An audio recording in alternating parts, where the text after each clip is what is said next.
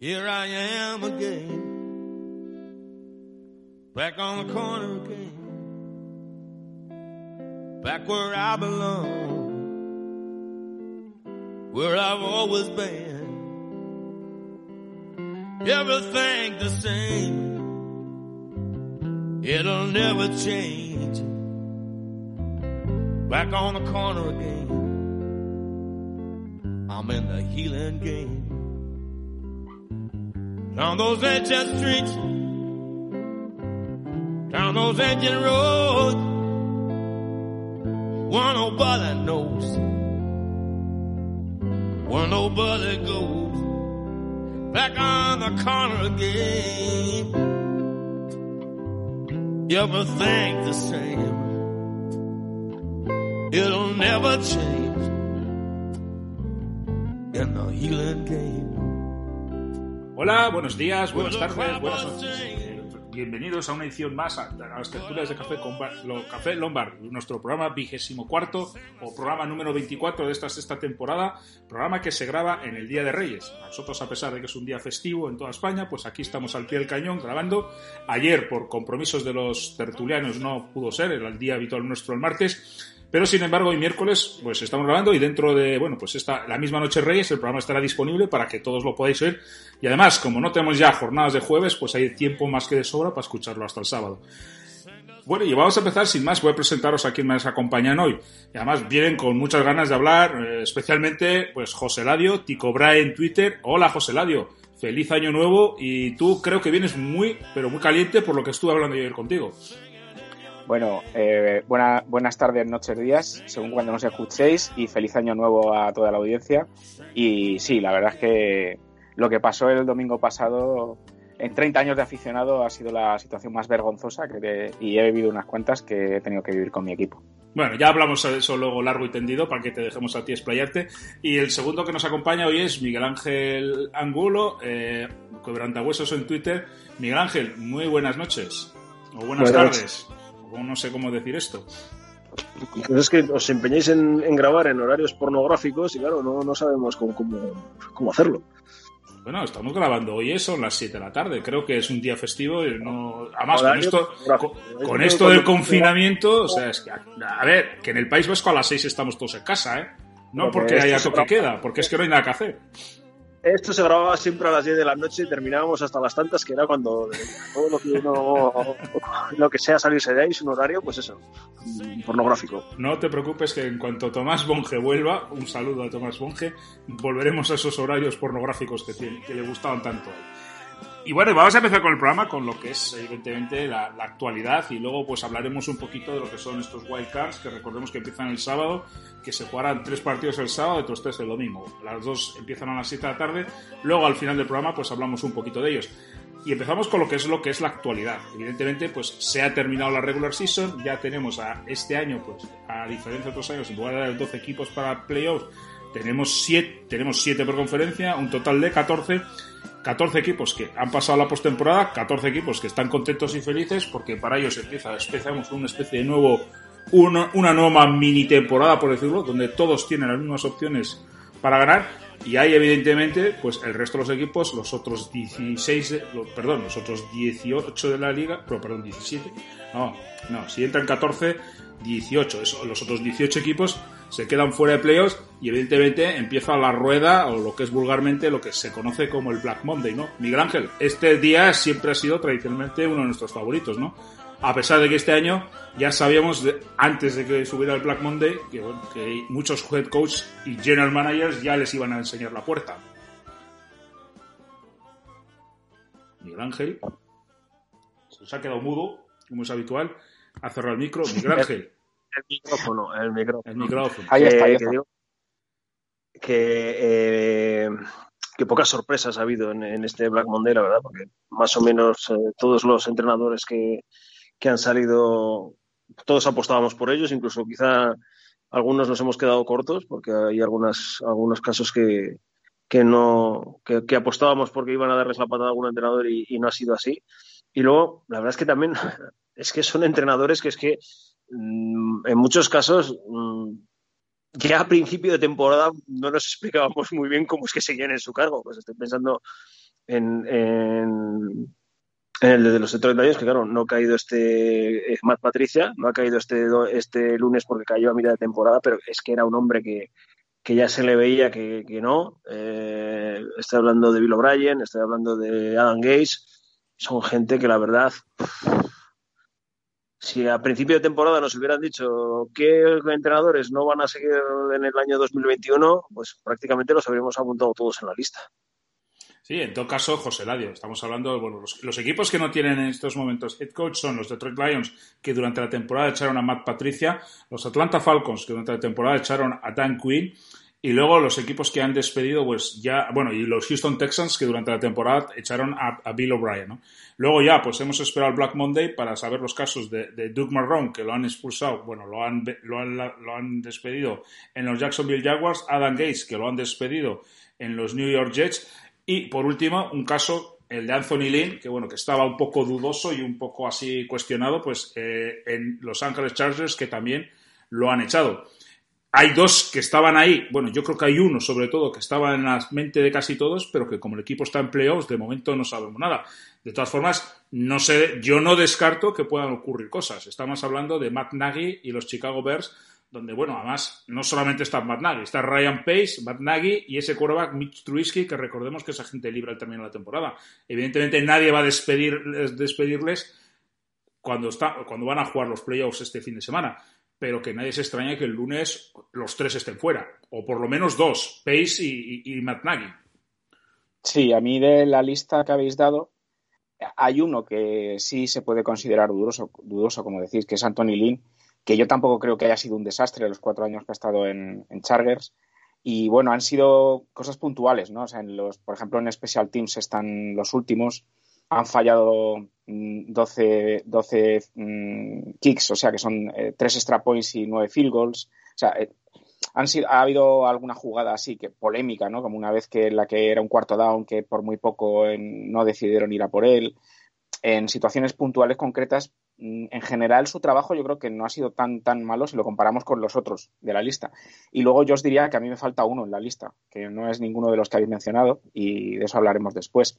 Pero que, por dar una pista, pues ganó la Super Bowl en dos mil diecisiete y yo creo que, que también debería haber sido despedido. Bueno, ahora hablamos del caso de Doug Pederson, que también me dice, tú, Miguel Ángel, de toda esta lista, yo estoy un poco bastante de acuerdo con lo de que ha dicho José Ladio. Anzolini, a mí me parece que Anzolini no ha hecho un mal trabajo en cuanto a gestión de plantilla, lo que sí que creo que Anzolini ha dejado muchísimo que desear es en gestión de partidos. Yo creo que es lo que definitivamente al final le cuesta el puesto, ¿no? Porque le hemos visto cometer errores, o sea, garrafales de bulto en cuanto a lo que es gestión de, de partidos, o sea, y sobre todo esos equipos especiales que en el caso de los Chargers vienen siendo una cruz desde hace bastante tiempo, pero la gestión, sobre todo los domingos, le hemos visto correr en cuarto down, quedarse sin tiempos, o sea, ha habido cosas que, que han llamado poderosamente la atención de, de, de mal, de mal, como de, de rozando la negligencia, ¿no? Incluso insultando la inteligencia del fútbol ciento uno.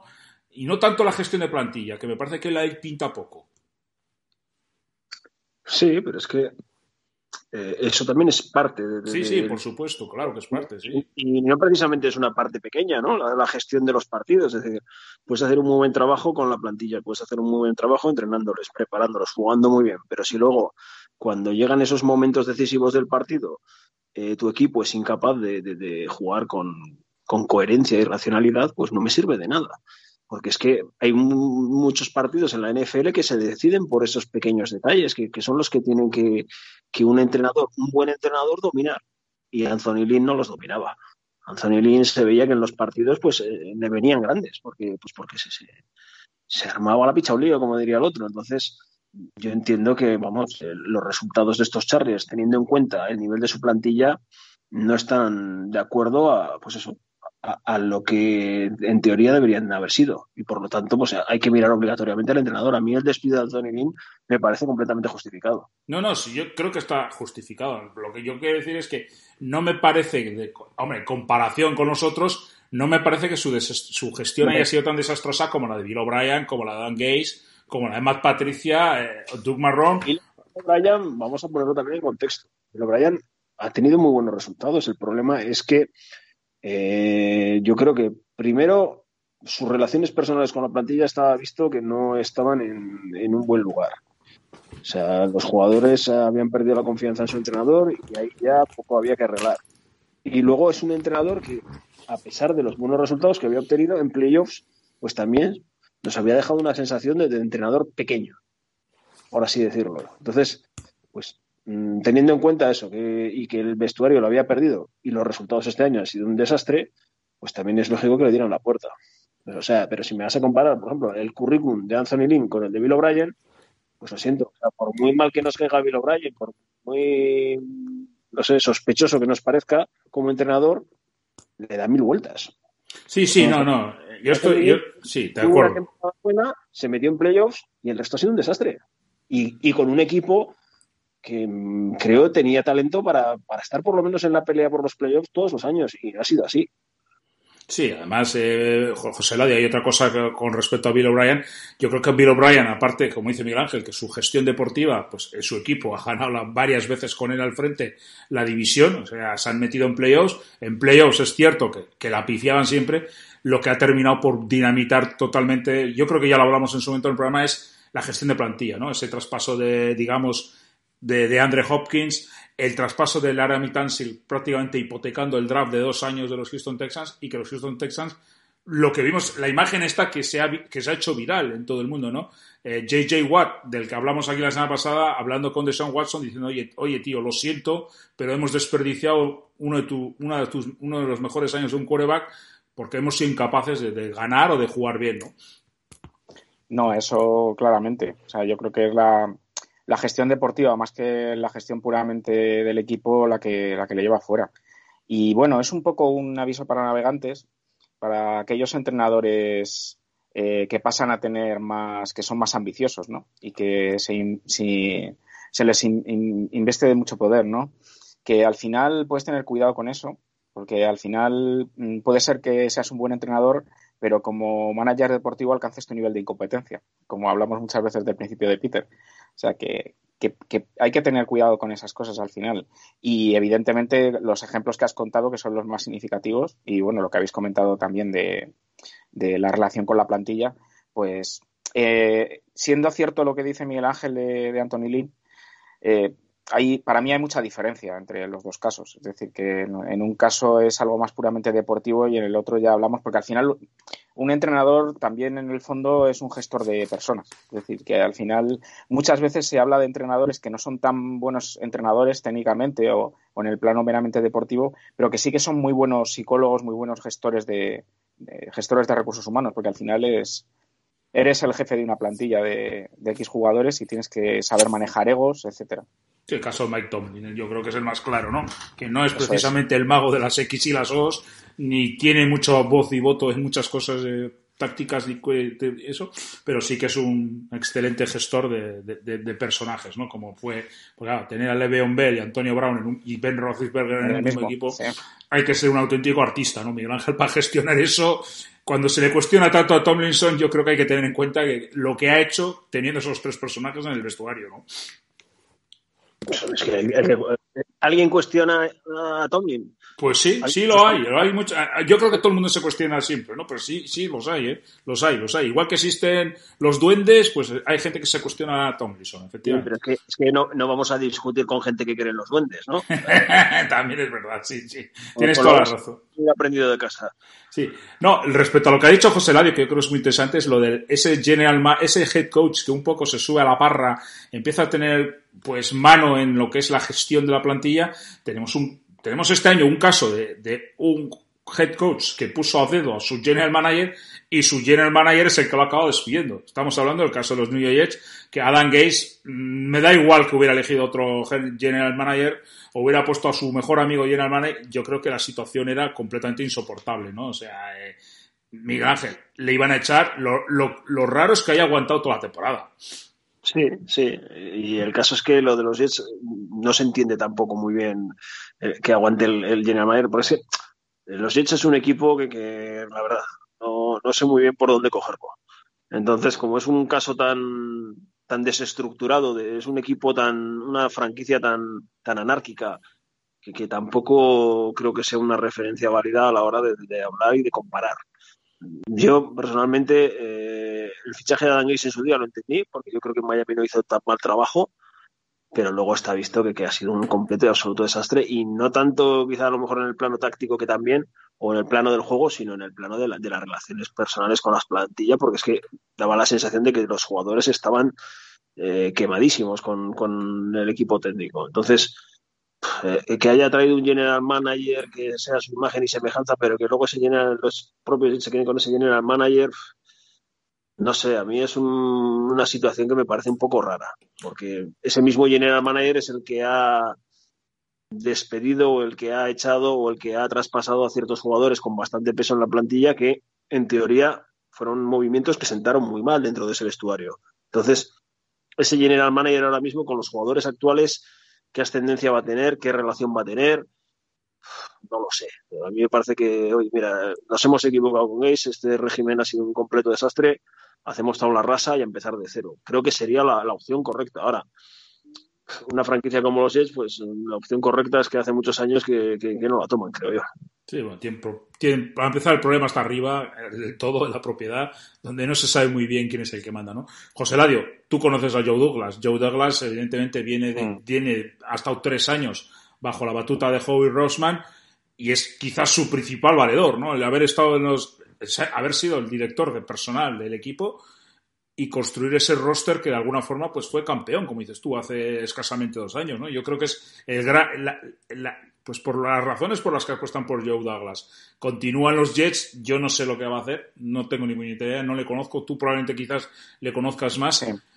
Pero otro caso donde estamos viendo que va a darse una situación muy parecida y a mí me parece peligrosísima es el caso de los Carolina Panthers, ¿no? Carolina Panthers sí que tienen más que consolidado el puesto de head coach, es Matt Rhule, nadie se cuestiona a Matt Rhule, y menos con ese mega contrato que le pusieron en su día, o sea, es imposible prescindir de él, pero Matt Rhule parece ser que va a ser el que va a elegir directamente al general manager. Eh, yo del, del tema de los Jets quería comentar así puntualmente que, bueno, de Joe Douglas... El trabajo que hizo en los Eagles fue muy bueno y la sensación que yo estoy teniendo ahora es como que no le están dejando hacer lo que él quiere hacer. Es, eh, ya os digo que esto es una sensación mía, es decir, por las cosas que he visto hacer, etcétera, y por lo que le conozco del tiempo que estuvo con nosotros. Eh, yo mi sensación es como que hay, hay un problema ahí con entre la propiedad. Yo creo que, bueno, no sé si... Si al, al final es cierto lo, lo de que es el, el embajador de Estados Unidos en, en Irlanda. En, en Inglaterra. Sí, Inglaterra. Eh, sí, sí, es alucinante. En Irlanda Rubí. O sea, sí. sí, sí. Bueno, ya se han, se han hablado de varios jugadores, uy, de jugadores, perdón. Se han hablado ya de, de varios coordinadores para, para entrevistar para el puesto eh, que queda vacante, entre ellos el coordinador defensivo de los Colts, eh, Matt Patricia, y el coordinador ofensivo de los Titans, Arthur Smith. Se ha, se ha hablado ya de ellos. Y el dueño ya ha dicho que él no piensa sentarse de momento con nadie y que, que, vamos, que no tiene ninguna prisa porque esta situación se, se solucione. Y, y bueno, pues eh, el, el tema de Carolina, pues eh, lo que hemos estado comentando antes de Bill O'Brien, pues y lo que hemos comentado de Gase, ¿no? Pues eh, yo creo que debería hacer tentarse un poco la ropa al que tenga que tomar esa decisión, porque luego pues las cosas pueden venir envenenadas. Pero bueno, ya veremos. Yo de momento creo que Carolina es un equipo que ha conseguido estabilizarse bastante, saliendo de una situación un poco inestable y bueno, por lo menos, oye, tienen confianza en su entrenador y como hablamos muchas veces, que las soluciones mágicas no existen. Es decir, que eh, entrenar es un trabajo que darle confianza a un entrenador nuevo lleva un tiempo y más en temporadas tan cortas como las de fútbol americano. Y, y bueno, pues parece ser que de momento por lo menos da la sensación de que, de que sí tienen confianza en él. Sí, bueno, el caso de Carolina no sé cómo terminará, es, es otro caso eso donde, bueno, tú Miguel Ángel has vivido la vivencia de lo que es primero nombrar un head coach y luego posteriormente elegir al, al general manager, es el caso de San Francisco, pero en el caso de San Francisco parece que funciona muy bien porque no sé, eso quizás tú sepas más, qué ascendencia tuvo Kyle Shanahan en la elección de John Lynch. En este caso, en el caso de Carolina, sí que parece que el propietario ha delegado prácticamente en Matt Rhule la, la, la elección de su general manager y va a ser el quien tome la decisión. No sé, tuvo el caso de San Francisco, que tú lo conoces más, no sé cómo sería. En teoría, en teoría en San Francisco el que lo puso fue Shanahan. O sea, Shanahan habló con, con John Lynch y fue el que le dijo, oye, te vienes para aquí, y para allá se fue. O sea, puede funcionar, yo creo, vamos a ver, yo es que es el proyecto futbolístico de una franquicia yo siempre digo que lo, lo principal es el entrenador. Es decir, de nada me sirve tener un general manager muy bueno, que me ficha muy buenos jugadores, me hace muy buenos traspasos, es un genio manejando el cap, y luego el señor que tiene que aprovechar ese, todo ese talento es incapaz de hacerlo. Entonces, mmm, creo que es mi visión personal, ¿eh? Insisto. Eh, lo primero debería ser contratar a un general manager y que ese general manager es él, que es el que sabe de fútbol, contrate a ese entrenador. Creo que sería la, la, la opción correcta. Y más o menos yo, según mi impresión, el destino de ese general manager y de ese entrenador debería ir unido. Porque tú, experto en fútbol que contrato para que lleves todos los temas deportivos de mi franquicia, escoges a un entrenador, si la cagas, pues te vas con él. Esa sería un poco mi filosofía. Claro, hay casos para aburrir, de lo contrario, pues lo que hemos visto de San Francisco, lo que estamos viendo en los Panthers, que pueden funcionar también perfectamente, no, nadie dice que no, pero bueno, al final yo creo que dentro del escalafón creo que conviene un poco pues delimitar las parcelas de, de poder de cada uno y tener al, al, al head coach un poco por encima del general manager. Yo creo que no es la vía correcta de hacerlo, teniendo en cuenta que para mí esas dos figuras tienen que ir indisolu- indisolublemente unidas.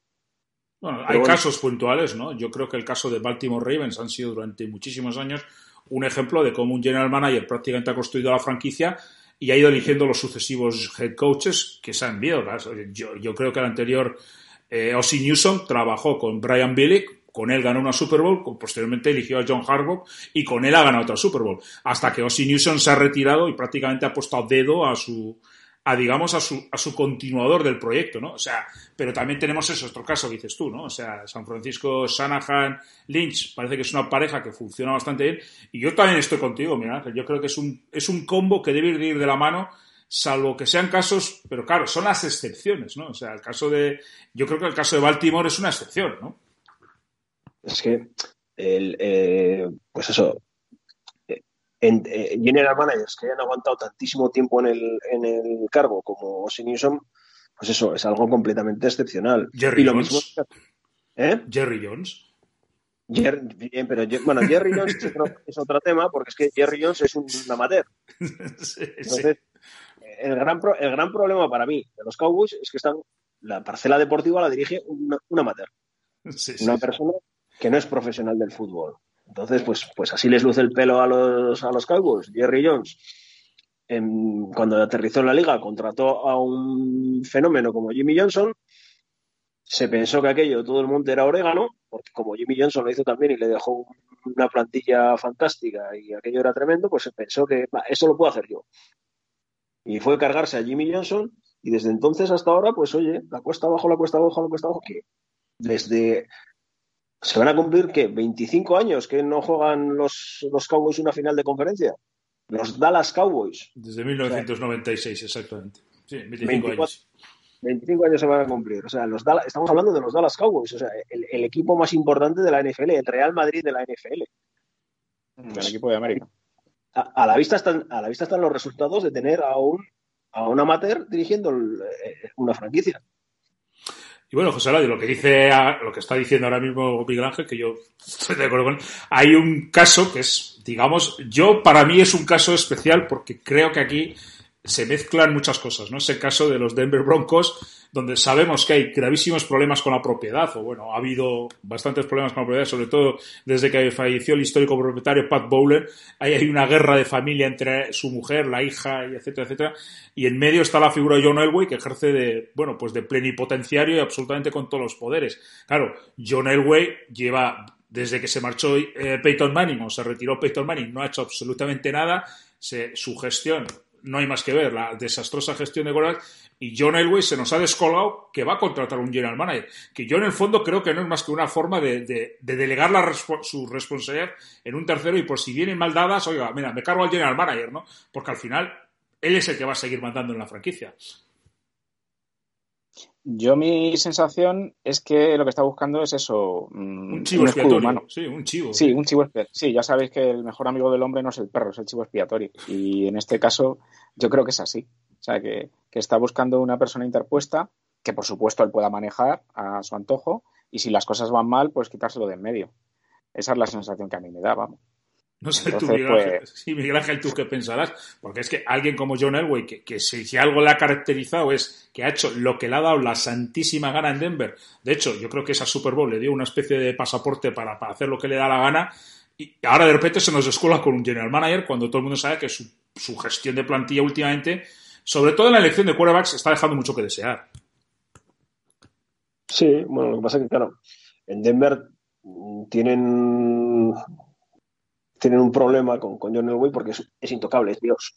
Entonces, primero lo fue como jugador, que les dio dos Super Bowls, se clasificaron, creo que fueron a cinco con, con él como quarterback, ganaron dos y cuatro. Luego... se clasificaron cuatro, una, una todavía no estaba él como quarterback, pero sí, cuatro ganaron, jugaron a cuatro, sí.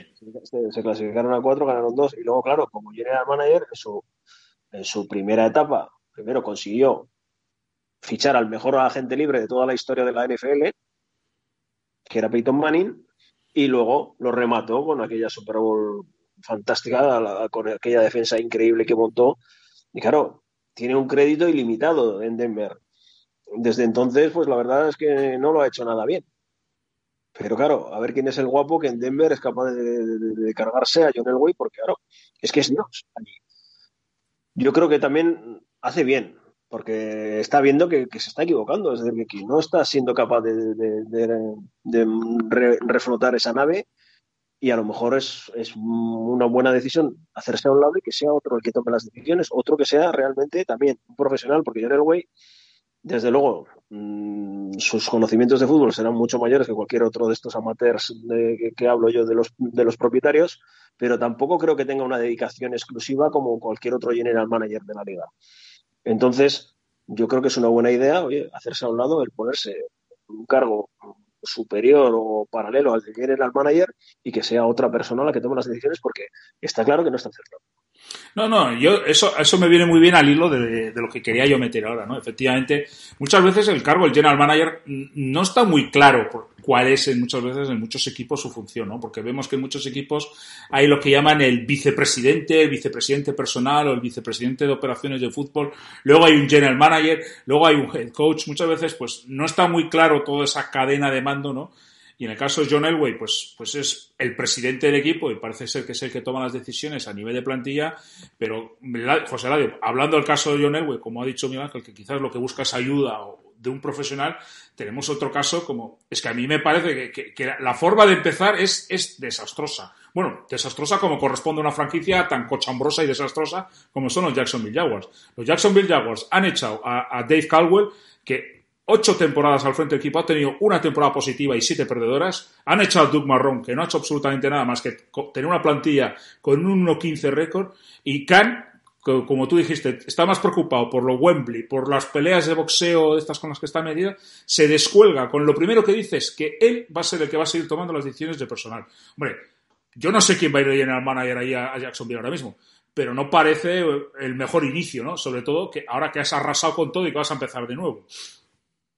Sí, el problema aquí es lo que comentas, que efectivamente eh, está por un lado el entrenador, el head coach, que toma decisiones en el ámbito deportivo, eh, y luego está el, el, el manager, el general manager, que las decisiones son mmm, lo que es eh, como una especie de consejero delegado de la empresa Denver Broncos S A Entonces, hay un problema que es que hay un punto en el que en las competencias de ambos coinciden un poco, entre comillas, ¿no? Que sería, por ejemplo, en el tema de la selección de los jugadores en el draft o en el El, el fichaje de jugadores en la agencia libre, porque claro, el entrenador puede decir quiero a este jugador o quiero al otro jugador, o traspasos, luego el general o traspasos manager, o cortar eh, jugadores. Un traspaso, efectivamente, eso es. O el entrenador puede decir, tengo un problema con este jugador, quiero traspasarle, pero luego el, el general manager puede decir, financieramente no nos conviene, por esto, por lo otro, o pero pero también se puede meter, es decir, que, que puede meterse también, bueno, tenemos casos eh, la, con las selecciones en el draft, me parece el caso más claro, ¿no?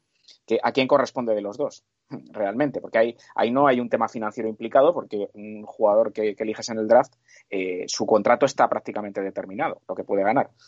Pero si tienes general managers que se meten en esa parcela deportiva, meten más la pierna, digamos, y, y, y interfieren, ¿no? Pues el caso de Jalen Hurts en los Eagles, por ejemplo, donde al parecer es, es Howie Roseman el que dice, no, no, vamos a elegir un quarterback. Eh, Entonces ahí, pues claro, hay un conflicto que es lo que decís, que mmm, no hay un listado de competencias predeterminado, es decir, y, y hay un juego de poder donde cada uno, pues según cómo es la personalidad de, de, de él o, o lo que sea, pues intenta tener más poder, porque al final pues es de lo que se trata, ¿no? De, y, y bueno, si eso está muy claro, el caso que hablamos antes de Carolina, si ahora mismo eligen a un general manager que esté un poco en sintonía con el con eh, la filosofía del entrenador, pues todo va a ir mucho más rodado, va a ser mucho más fácil, porque las únicas pegas que le va a poner van a ser pegas puramente eh, objetivas, digamos, de mira que nos vamos de cap, que no podemos llegar a esto, que el contrato se nos queda tanto dinero muerto, cosas así.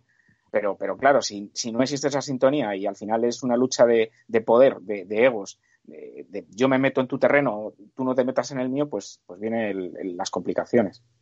Sí, no, Miguel Ángel, lo que decíamos, eh, el caso, yo creo que lo ha explicado perfectamente José Ladio, esa guerra que puede haber entre un head coach, un general manager, un vicepresidente de operaciones o lo que sea, porque como los equipos se inventan diez mil cargos diferentes y sobre todo en Estados Unidos a la hora de inventarse cargos son completamente, son, son los mejores. El caso Jacksonville, ¿no? Que digo yo, o sea, un propietario que ya de buenas a primeras ya te está diciendo a quien vaya a llegar como general manager o head coach que aquí el que va, el que va a mandar soy yo, y prácticamente ya está. Bueno, yo creo que no hay ninguna duda que Trevor Lawrence va a ser el número uno, se ha declarado elegible hoy mismo, ha dicho que ya se presenta al draft y supongo que acabarán los Jacksonville Jaguars, pero no parece, hace poco yo estaba leyendo artículos que dicen que los Jacksonville Jaguars es el destino, el caramelo de la N F L. ¿Por qué? Porque tienes a Trevor Lawrence, tienes otra primera ronda que, es cor- que llega por cortesía del traspaso de Jalen Hurts a los Rams, tienen espacio salarial, pero claro, te encuentras con un propietario excéntrico que ya está diciéndote que él es el que va a mandar. Pues así les va a ir. Sí, sí, que, que Trevor Lawrence tiene toda la pinta que, que sí, que será estupendo, pero que a nivel deportivo no sé qué va a aportar, más que touchdowns y yardas, ¿no? Es que, es que yo, de verdad, a mí estas son, son cosas que matan. Esto, hemos hablado antes de Jerry Jones, ahora podemos hablar del amigo Salih Khan, que, que otro que tal baila. Es decir, yo no sé el señor Khan dónde narices habrá hecho su dinero, pero en qué tipo de negocio. Seguro que en eso es muy bueno, sabe muchísimo y no le puede dar lecciones a absolutamente nadie, pero de, de fútbol americano, de N F L, es un aficionado.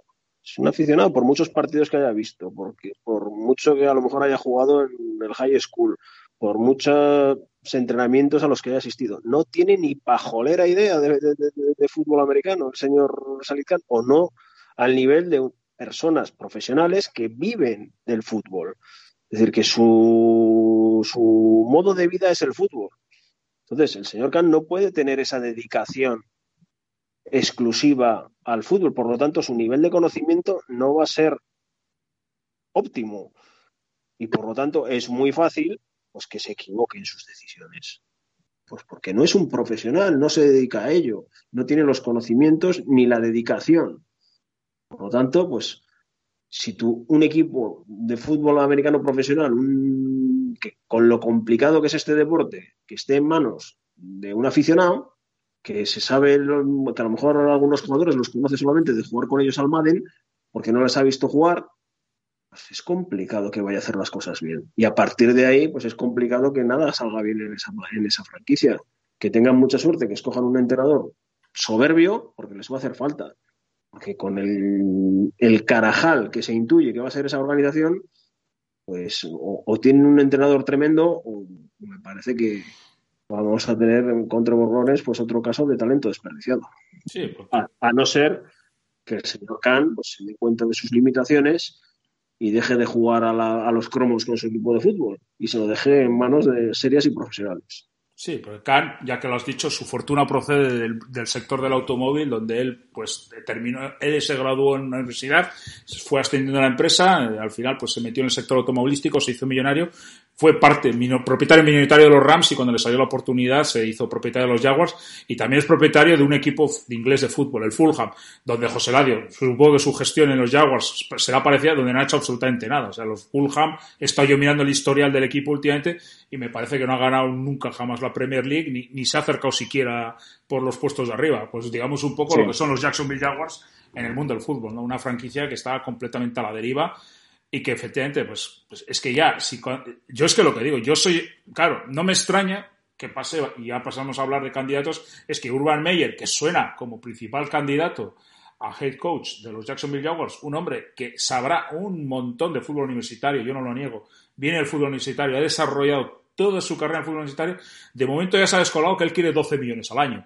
Hombre, no me extraña, dice, yo voy a trabajar para este payaso, por lo menos le voy a sacar el dinero, ¿no? Sí, es que al final se nos olvida también que hay una parte de gestión que, que es súper importante, es decir, que no es todo X O Es y, y touchdowns y yardas, sino que es súper importante tener una persona profesional y, y que, se, que al final es una empresa, es decir, que, que aquí lo que vendes pues son los partidos y el juego, las camisetas y todo esto, pero que cuando tienes a, vamos, no sé, hay varios cambi- candidatos que para, el, para este puesto, ¿no? Se hablaba también de Eric Bieniemy o de Brian Davis. También la han contratado. La han contratado. Sí, sí, pero parece, sé. a ver, pero a ver, muchas veces yo estoy, creo que muchos de estos candidatos les entrevistan porque hay que entrevistarlos, hay que cumplir la Rooney Rule, pero sí. el caso, pero es que todo apunta a que Urban Meyer puede serlo y Urban Meyer a mí no me parece el candidato más adecuado, ¿eh? Personalmente creo que es un hombre que sabrá mucho de fútbol universitario. Pero gestionar plantillas profesionales y gestionar plantillas de chavales universitarios que la mitad de ellos dentro de cuatro años van a estar vendiendo seguros o vendiendo automóviles no es lo mismo. No, la diferencia, yo es mi opinión, o sea, yo no pretendo aquí pontificar ni nada, pero para mí la diferencia del fútbol universitario al profesional es tremenda. Es decir, y a mí, mientras nadie me demuestre lo contrario, es decir, tiene que llegar un señor y hacerlo muy bien aquí. El entorno es completamente diferente, de hecho, siempre requiere un periodo de adaptación. Y no solamente los jugadores, los jugadores lo tenemos en mente, porque es lo más inmediato. Pero, pero un entrenador, no hay muchos casos de, de éxito inmediato de alguien que venga del fútbol universitario. Entonces, Jimmy, Jimmy Johnson es quizás el caso más, quizás más el claro. caso más claro, sí, efectivamente. Porque, vamos, nos acordamos siempre de los malos, de, de los que se han estampado. Pero realmente alguien que llegue así, llegue, llegue y vencí, eso muy poco. Sí, yo aparte de Jimmy Johnson, la verdad que ahora mismo de memoria no, no recuerdo otro caso así, que digas realmente ha, ha triunfado, ¿no? O sea, no... Así que, no sé, es complicado. Y, y con la situación que tiene... Pensar que los Jaguars hace nada. Estuvieron a punto de meterse en la Super Bowl, pero, pero hace muy poco. Es decir, que, que era un equipo sólido y que... Y, y mira la, en qué situación están. Y al final es que es tan importante una cosa como la otra.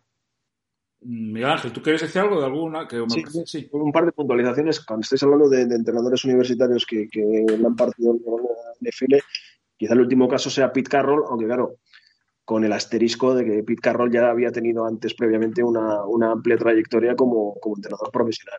Y luego sí, con el tema de... de Pete de... Carroll, si no me equivoco, estuvo en los Vikings, estuvo en los, en los San Francisco cuarenta y nueve como asistente, fue head coach en New England, que lo echó inexplicablemente Robert Kraft, vuelve a la universidad donde triunfa totalmente en U S C y luego vuelve otra vez a profesionales. Y luego un, una segunda cosa que quería comentar es que un tío como, como Urban Meyer, que es Dios, o sea, en entrenadores universitarios están Saban y él y, y Dave Sweeney, son la santísima trinidad, uno, uno y trino a la vez, ¿no? Porque Urban Meyer ahora mismo podría entrenar eh, al equipo que se la gana en la, en la universidad, y de los seis equipos que hay ahora mismo buscando entrenador, a lo mejor a cualquiera de ellos, mmm, si, si Urban Meyer dice estoy interesado, también lo, lo contratarían.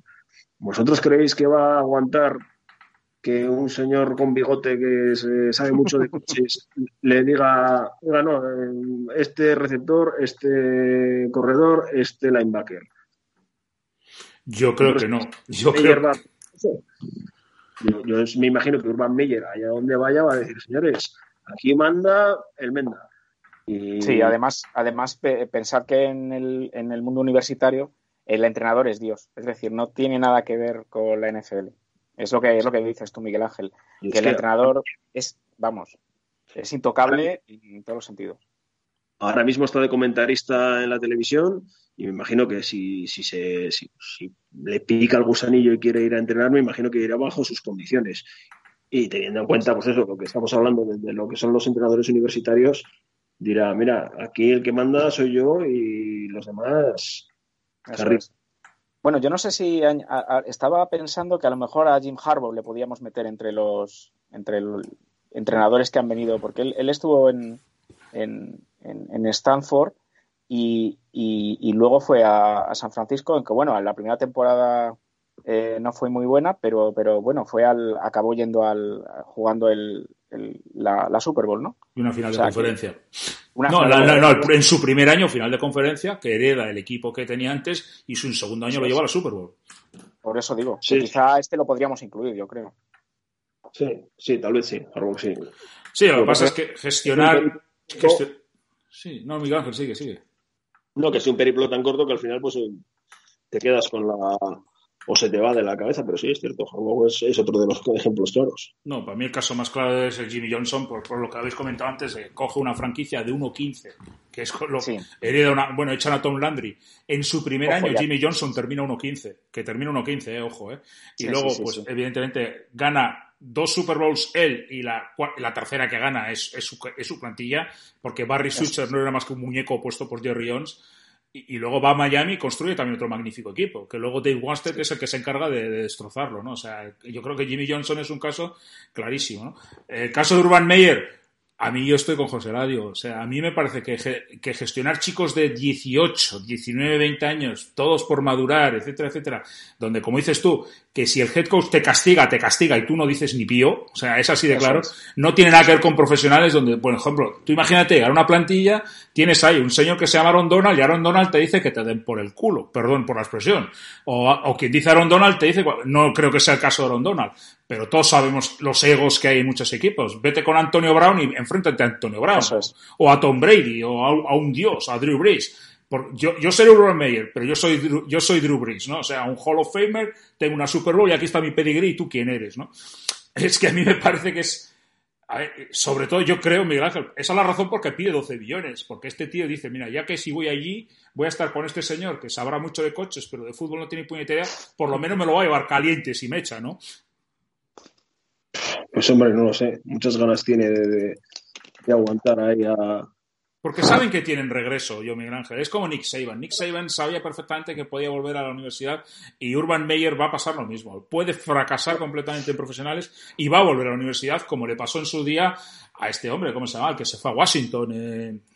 Spurrier. Spurrier, Steve Spurrier. Steve fracasó Spurrier. completamente, fracasó completamente en Washington y, y se volvió otra vez tranquilamente a, a la universidad. Siempre tienen esa vía abierta.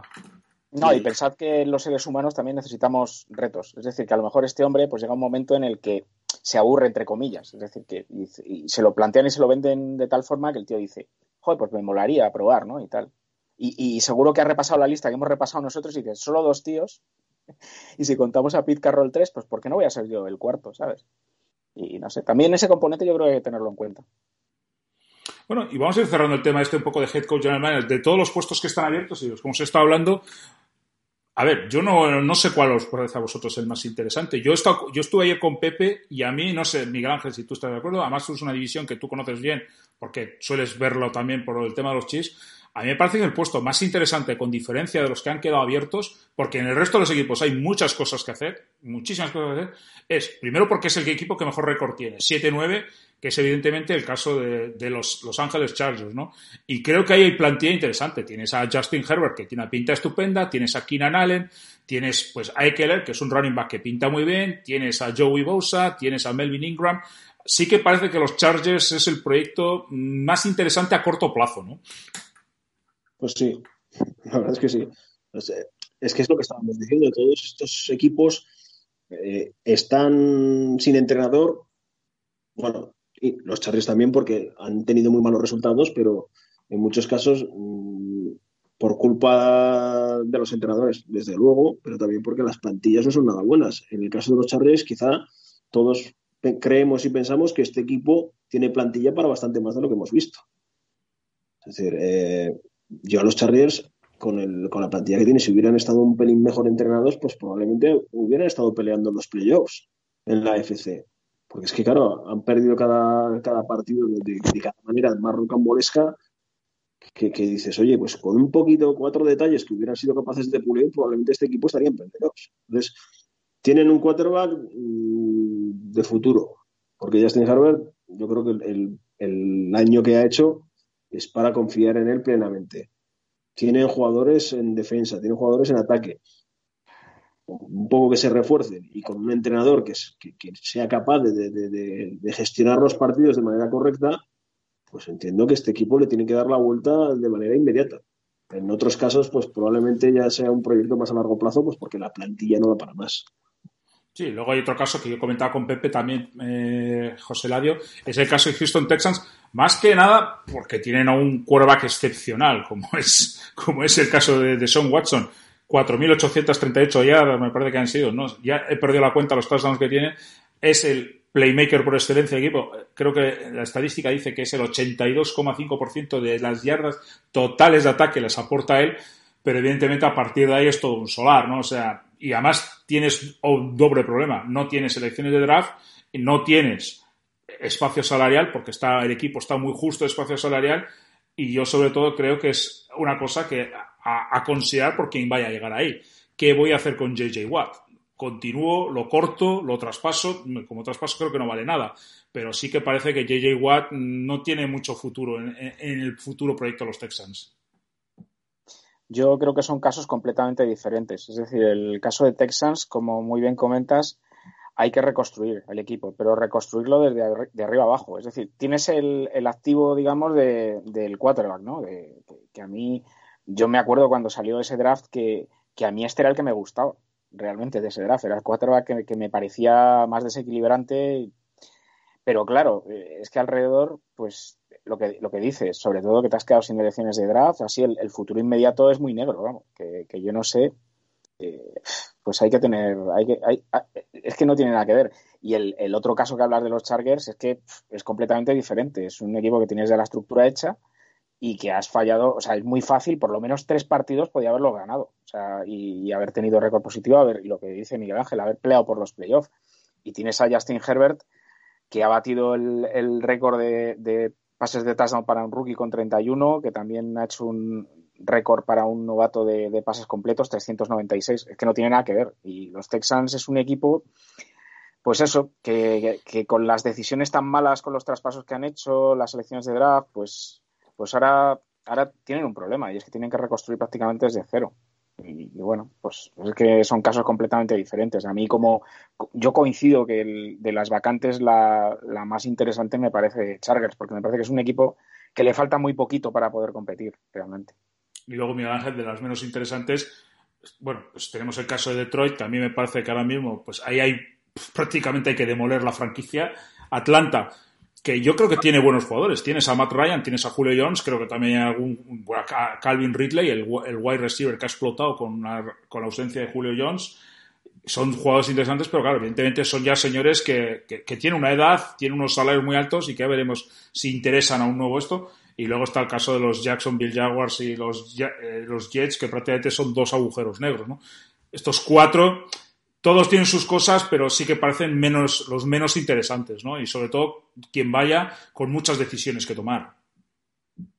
Yo, con diferencia, el que, el que más miedo le tendría sería el de los Jaguars, por lo que hemos estado comentando. Sí, sí, no, y, y, y, y Jets, cuidado. Yo también tendría mucho miedo, ¿eh? Bueno, tampoco... sí, los Jets, el problema es que no sé si matan o espantan. Pero bueno, si se confían en ese general manager y le dan carta blanca y es realmente el que toma las decisiones y le dejan trabajar, pues yo entiendo que ofrece más confianza que, que tener de general manager a un señor que vende coches. Bueno, no vende coches, vende piezas de coches, pero bueno. Es piezas de coches. Él sabrá mucho de la Junta a la Trócola, pero de, de fútbol americano no, no sé. Sí, sí. No, José Ladio, no sé de los otros cuatro destinos. ¿Tú cómo lo ves? Yo, desde luego, Detroit hay que ser un valiente para ir, porque es una franquicia que lleva muchos años dando tumbos. Sabes que tienes un activo, como es Matthew Stafford, pero que ya, yo creo que él mismo, que se ve fuera de la franquicia. Atlanta, lo, las cosas que he comentado, y luego pues los dos casos estos extremos, ¿no? Yo creo que Atlanta es el... Vamos, yo de hecho, cuando habéis comentado Chargers, yo iba a decir que Atlanta a muy poquita distancia de Chargers. Incluso Atlanta me parece que en el fondo... Eh, tiene más estructura de equipo que incluso, y lo único la edad, es decir que los jugadores importantes son jugadores ya muy veteranos, pero también me parece que es un equipo reconstruible bastante bastante bien. Lo, los otros ya, pues para qué vamos a hablar de, de Jets o de, o de Jaguars, pero bueno, o sea, es, es lo que hay. Pero vamos, Atlanta también me parecería un destino interesante. Lo único eso, que yo no sé si, si Matt Ryan es agente libre. Este, no, este no, no, sí, no, no. no. Matt Ryan tiene cincuenta millones de contratazo de dinero muerto. Tiene contrato. Sí, ver, no, no. no cincuenta millones de... A ver, el problema que tienen los Atlanta Falcons es que tanto Julio Jones como Matt Ryan, si los traspasan, son, no sé si entre los dos sumarían setenta millones de dinero muerto. O sea, inviable. Sí, Hay gente inviable. que pide que claro. los traspasen, pero es que es inviable. Es inviable. ¿no? Claro. Es un caso que ahora comentaremos, el caso vuestro de, de los Philadelphia Eagles, que para eso tenemos... Pero por ir cerrando temas, dos que han continuado de momento. Miguel Ángel, Matt Nagy parece que sigue. Ya veremos si dura más allá del lunes, ¿no? A ver, a ver, parece. ¿Qué? La palabra parece, ¿no? De momento, hombre, no le vas a echar esta semana jugando los playoffs, pero como haga el ridículo en, y juegan contra y juegan, tienen, juegan contra los Saints, que es que es una plaza muy difícil de jugar, o sea, a pesar de que no va a haber público ni va a haber nada, pero los Saints sí que han demostrado que tienen armas y talento para poder, pues, pues ganar. Yo creo que incluso hasta con facilidad a Chicago, ¿no? Pues eh, la verdad es que visto el nivel de los Bears, todo apunta que va a ser así, ¿no? Sí, eh, sí. Se han metido en, el, en los playoffs llorando y, y de mala manera. Creo que es una de las... Nagy, después de su primer año, creo que ha sido una, una gran decepción. Eh, no sé si es recuperable como entrenador, la verdad. Es que me ha transmitido unas sensaciones tan, tan, tan chungas y sobre todo en, en lo que en teoría era su especialidad, ¿no? Que es el ataque. A Nagy se le ficha como un gurú ofensivo, a ver si es capaz de, de meter en vereda el ataque de los Bears, que lleva apestando mmm, de... sesenta años, desde Sid Luckman, o sea que... Sí. Yo creo que no, nunca ha funcionado del todo bien el ataque de los Bears, yo por lo menos desde que tengo conocimiento, yo creo que, que nunca. Se le traen allí para, para que solucione ese problema y, y vemos que no, que, que los Bears siguen siendo más de lo mismo, una defensa estupenda y un ataque que... Es que ya no es que sea simplemente malo, es que hay veces que es hasta doloroso de ver. Entonces, pues claro, yo creo que la confianza en Nagy, mía como aficionado, no es muy alta. Y no sé, en Chicago, en la directiva, pues sí, sí pensarán lo mismo. Lo que pasa es que son, no sé, José, son, franqui- son franquicias como Filadelfia, no, perdón, como los Giants, donde las decisiones... Hay una familia muy tradicional, que es la familia Halas, bueno, ahora los McKenkie o Makarsky o no, no sé, la viuda de Halas, o sea, bueno, lo que es de las descendientes de Halas, los que mandan ese equipo, ¿no? Eh, son franquicias donde deci- las decisiones como estas son, o sea, yo creo que tardan, yo creo que son capaces de ponerse a, a, a mañana a desayunar y les da el desayuno el día siguiente y todavía ni, no se han movido pieza. O sea, parece que les cuesta infinidad tomar decisiones. Yo, yo me estaba acordando de que hace unos años los Tennessee Titans estaban en una situación similar a la de los Bears ahora. Y echaron eh, al head coach, sí. Y echaron a Munchak. Mike Mularkey. Mularkey incluso, no, muy, Mike Mularkey, sí, eso. Sí. Mike Mularkey, sí. Eh, incluso cuando les ayudó a volver a los playoffs y, y tal. Y, y bueno, Tennessee tomó esa decisión y que en su momento también fue criticada porque, bueno, pues siempre es complicado echar a un entrenador que te mete en playoffs, ¿no? Y contrataron a Mike Vrabel y, bueno, aquí, aquí lo vemos. O sea, eh, el, el año pasado pues jugó la final de conferencia. O sea que, que bueno, eh, es, es cuestión de, de saber lo que quieres hacer, en primer lugar. Y yo creo que también eh, ha ayudado el resultadismo. Es decir, yo creo que si Chicago no se hubiera metido, porque si os fijáis en el último año, o sea, os metéis en Internet y, y si ponéis el despido de Matt Nagy, estamos viendo titulares de, durante quince meses de... Se habla de que Matt Nagy y Ryan Pace eh, se vayan y tal, y, y seguimos igual. O sea, y, y vemos noticias de hace un año y seguimos en lo mismo. Yo lo veo muy complicado, la posición de ellos. O sea, yo creo que lo normal es que los Saints les ganen y les ganen bien. Y bueno, pues ya veremos. Yo no descarto tampoco nada. Y otro puesto que todavía a mí me sorprende, Cliff Kingsbury. O sea, lo hemos hablado muchas veces en este programa. La sensación que da es que es una... A mí me parece que es otro Adam Gase en potencia. Es un tío que sí, que se ocupa solo del ataque, de la defensa. Ha delegado totalmente en Vance Joseph. Él ni entra ahí, o sea, no entra ahí. Y, sin embargo, parece que la defensa sí que está mucho mejor montado que el ataque, de momento. Porque ese ataque, como dice, hemos dicho muchas veces, yo creo que depende única y exclusivamente de las genialidades que consiga Kyler Murray. Ahí no ves una estructura de ataque, no ves un sistema de ataque sostenido. A mí me parece una cosa un poco extraña y, sobre todo... Creo que Cliff Kingsbury ha fallado en algo clave, que lo has dicho tú, en la gestión de partidos. Bueno, pero es que Kingsbury quizás sea... Sí, pero es que en dos temporadas no ha demostrado nada. A mí, para mí el problema es que no ha demostrado nada. A mí sí todavía demuestras cosas, pero es que no ha demostrado nada. Joder, pero vamos a ver, eh, hay que ver dónde estaban los... los... Sí, dónde estaban, sí, con Josh Rosen, etcétera, etcétera, sí. Los Cardinals, eh, cuando él llega, están escogiendo con el número uno del draft. Uh-huh. Y el año anterior escogieron también malísimo, porque es una franquicia que estaba eh, bajo mínimos. Eh, su plantilla era mm, mala tirando a muy mala. Entonces, el año pasado, yo creo que no lo hizo tan mal y este año ha estado peleando por los playoffs. Eh, al final, claro, ha dejado muy malas sensaciones pues porque la, el, el final de temporada pues no ha sido nada brillante, todo lo contrario, ha sido muy malo. Pero leñé, que son dos años de, de trabajo con uno de los peores equipos de la liga y les ha tenido peleando los playoffs. No creo que sea tan, tan terrible el trabajo que está haciendo Kingsbury. Por lo menos yo creo que se merece otro, otro año más para intentar seguir mejorando, que es que Leñé, que ha pasado de, de, de un equipo que ganó tres, tres partidos en, hace dos años, este año ha terminado ocho ocho. Sí, no fuera, me pare... y fuera de playoffs el último gol. día, sí. ¿Eh? Y fuera de playoffs el último día, porque salió derrotado contra los Rams, precisamente. Y fuera de playoffs el último día. No me parece una evolución tan mala de este equipo. El problema es que, sí, la segunda mitad de la temporada ha sido una catástrofe. Eh... Bien, vale, está claro, no ha dejado unas buenas sensaciones, pero Leñé, vamos a dejarle trabajar un poco. Es que esto de quemar los plazos y las etapas en, en dos años y no vales fuera, aparte que hay que tener en cuenta la inversión que hicieron los Cardinals en este señor, no solamente monetaria de traerlo de, de la universidad y demás, sino en, en, en cuanto a proyecto, porque es que están, han hecho un equipo a su imagen y semejanza. Es decir, si ahora traes a otro entrenador... Eh, a ver qué plan tiene y a ver si lo que tiene la plantilla le convence, porque sin ir más lejos el propio Kyler Murray, porque es un quarterback bastante particular Kyler Murray, y no sé si un entrenador mmm, con un concepto de fútbol más clásico que Kingsbury mmm, le encajaría el señor Murray en su, en su idea futbolística. Entonces yo creo que la Kingsbury hay que tener un poquito más de paciencia. Bueno, mira, eh, José Ladio, dejamos a Kingsbury fuera, ¿no? Y pasamos directamente a tu amigo, ¿no? Venga, va. Venga, pues, pues habla, venga. venga, dile lo que me decías ayer. Que, que... A ver, vamos a ver, lo vamos un poco a contar y luego ya José Ladio cuenta lo que quieras.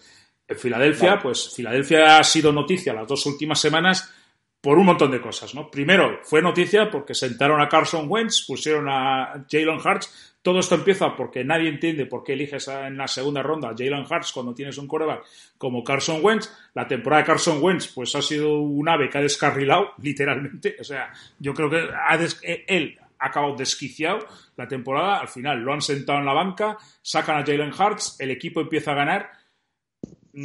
Se incluso tiene posibilidades de playoffs, está ahí en la pomada de los playoffs. Llegan las derrotas al final, pues se queda el equipo fuera de playoffs, evidentemente. Eh... Y pasa lo que pasa este pasado domingo. Además, un Sunday night, prime time, los Washington Football Team jugándose el entrar en playoffs. El Washington Football Team necesitaba ganar, porque si no ganaba, entraban los New York Giants a playoffs, o hubiesen entrado los Dallas Cowboys, si hubiesen sido los que hubiesen ganado el partido que jugaba a las siete de la tarde. Y para sorpresa de todos, en el cuarto cuarto vemos algo que, bueno, inexplicable, ¿no? O sea, de repente sientas a Jalen Hurts, sacas a Knight Southfield, un, un jugador que llevaba sin jugar, creo que el otro día leí dos años sin, sin lanzar un lanzamiento, o sea, no, no me acuerdo cuándo fue la última vez que lanzó. Y claro, pues evidentemente se ha montado la de Dios, ¿no?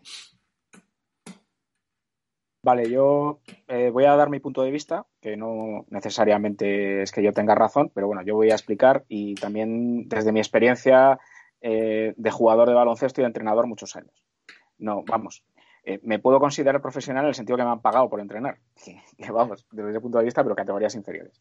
Bueno, el problema que, de lo que ocurre aquí eh, es eh, que, se, en mi opinión, se ha pasado una línea roja. Es decir, tú puedes salir a perder el partido. De hecho, lo estábamos hablando de otras ocasiones, el partido aquel famoso creo que fue en dos mil once de Indianápolis, donde ocurrió algo similar, pero si tú sales a perder el partido, que ya en sí me parece muy discutible, porque pasar del nueve al seis... Es, es, un, es absurdo y no tiene ningún sentido, teniendo en cuenta lo que, lo que vas a perder. Es decir, puedes salir a perder el partido, hablas con tus jugadores y dices, mira, va a jugar Salfeld. Porque además durante la semana o, está diciendo... Otros, otros suplentes, ¿eh? Que, cuidado, no tengo ninguna pega con que saques a otros chicos para probarlos, como una pretemporada. Eso es, como, como un partido pretemporada. O incluso sacas a los, que, a los titulares que quieras en el primer drive y luego ya los sientas. Vale. Pero lo que ocurrió el, el domingo me parece tan grave porque, primero, eh, la defensa se dejó la vida. Eh, no me extraña que, que James Schwartz se vaya. Eh, dice que se va a retirar. Sí, pero se iba ya antes del no, partido, eso, ¿eh? Eso, sí, sí, no, pero quiero decir que esto no fue por el partido. Es decir, que esto es algo que ya, viene ya de toda la temporada. Enquistado, está enquistado en el equipo. Sí, está eso claro. Es, exacto. Pero bueno, que, que a, a lo que voy. Eh, la defensa se está dejando la vida. Eh, los jugadores, evidentemente, que, que no saben nada de esto, porque se ven las caras de ellos. Lo que, lo que dice Jalen Hurts está en el, en el banquillo y dice: esto no está bien, esto no está bien. It's not right. Eh, se le, se le, el que sepa inglés sabe perfectamente decir: it's not right, it's not right. Se le ve perfectamente no, nublado. No sí. ¿Vale? y, y, y, lo que, y lo que ocurre es que, es que eh, Pederson ve que, que Jalen Hurts le puede ganar el partido. Es decir, hay una situación en la que están en el último cuarto y pierden por tres puntos y están diecisiete catorce y se juega un cuarto down. Cuando tú chutas el field goal, que, que era un field goal de veintipico yardas, y, y, y fíjate de tu defensa, que la defensa de Filadelfia jugó un partidazo, con suplentes y todo, jugó un partidazo impresionante el, el domingo. El que quiera verlo lo puede ver. Y, y es que estaba viendo que, que, que ganaba, que ganaba el partido. Y, y me podéis decir, bueno, Eh, Filadelfia no se juega nada, tal. Sí, te estás jugando algo muy importante. Te estás jugando la autoestima y el orgullo del equipo. Es decir, porque después de, de este partido, ¿qué? ¿Qué viene ahora? Es decir, con la situación que se ha creado, eh, Jalen Hurts tuvo una oportunidad. Bueno, os, os recomiendo así eh, para ampliar el asunto. Hay un artículo que ha escrito mi amigo Wensi Raka en Spanish Bowl hablando del, del tema este, ¿no? No del tema del partido, sino del tema de la... Eh, lo que ha pasado en Filadelfia con la controversia de los quarterbacks, etcétera. Y luego hay un hay un monólogo de Raúl Alegre. Tengo las dos cosas eh, enlazadas en mi Twitter por si lo, lo queréis leer. Hay un monólogo de Raúl Alegre en, la que, en el que Raúl Alegre da, da en la clave. Y es, eh, yo de lo que he visto de Jalen Hurts, yo no, yo no sé si, si va a ser mi quarterback el año que viene o no. Es que no lo sé, porque no le ha dado tiempo, porque eh, ha jugado cuatro partidos, no sé. Entonces, en este partido, tú pones a Hurts todo el partido y, y, y ves... Y, y te haces una idea. Es decir, puedes saber más o menos lo que vas a hacer.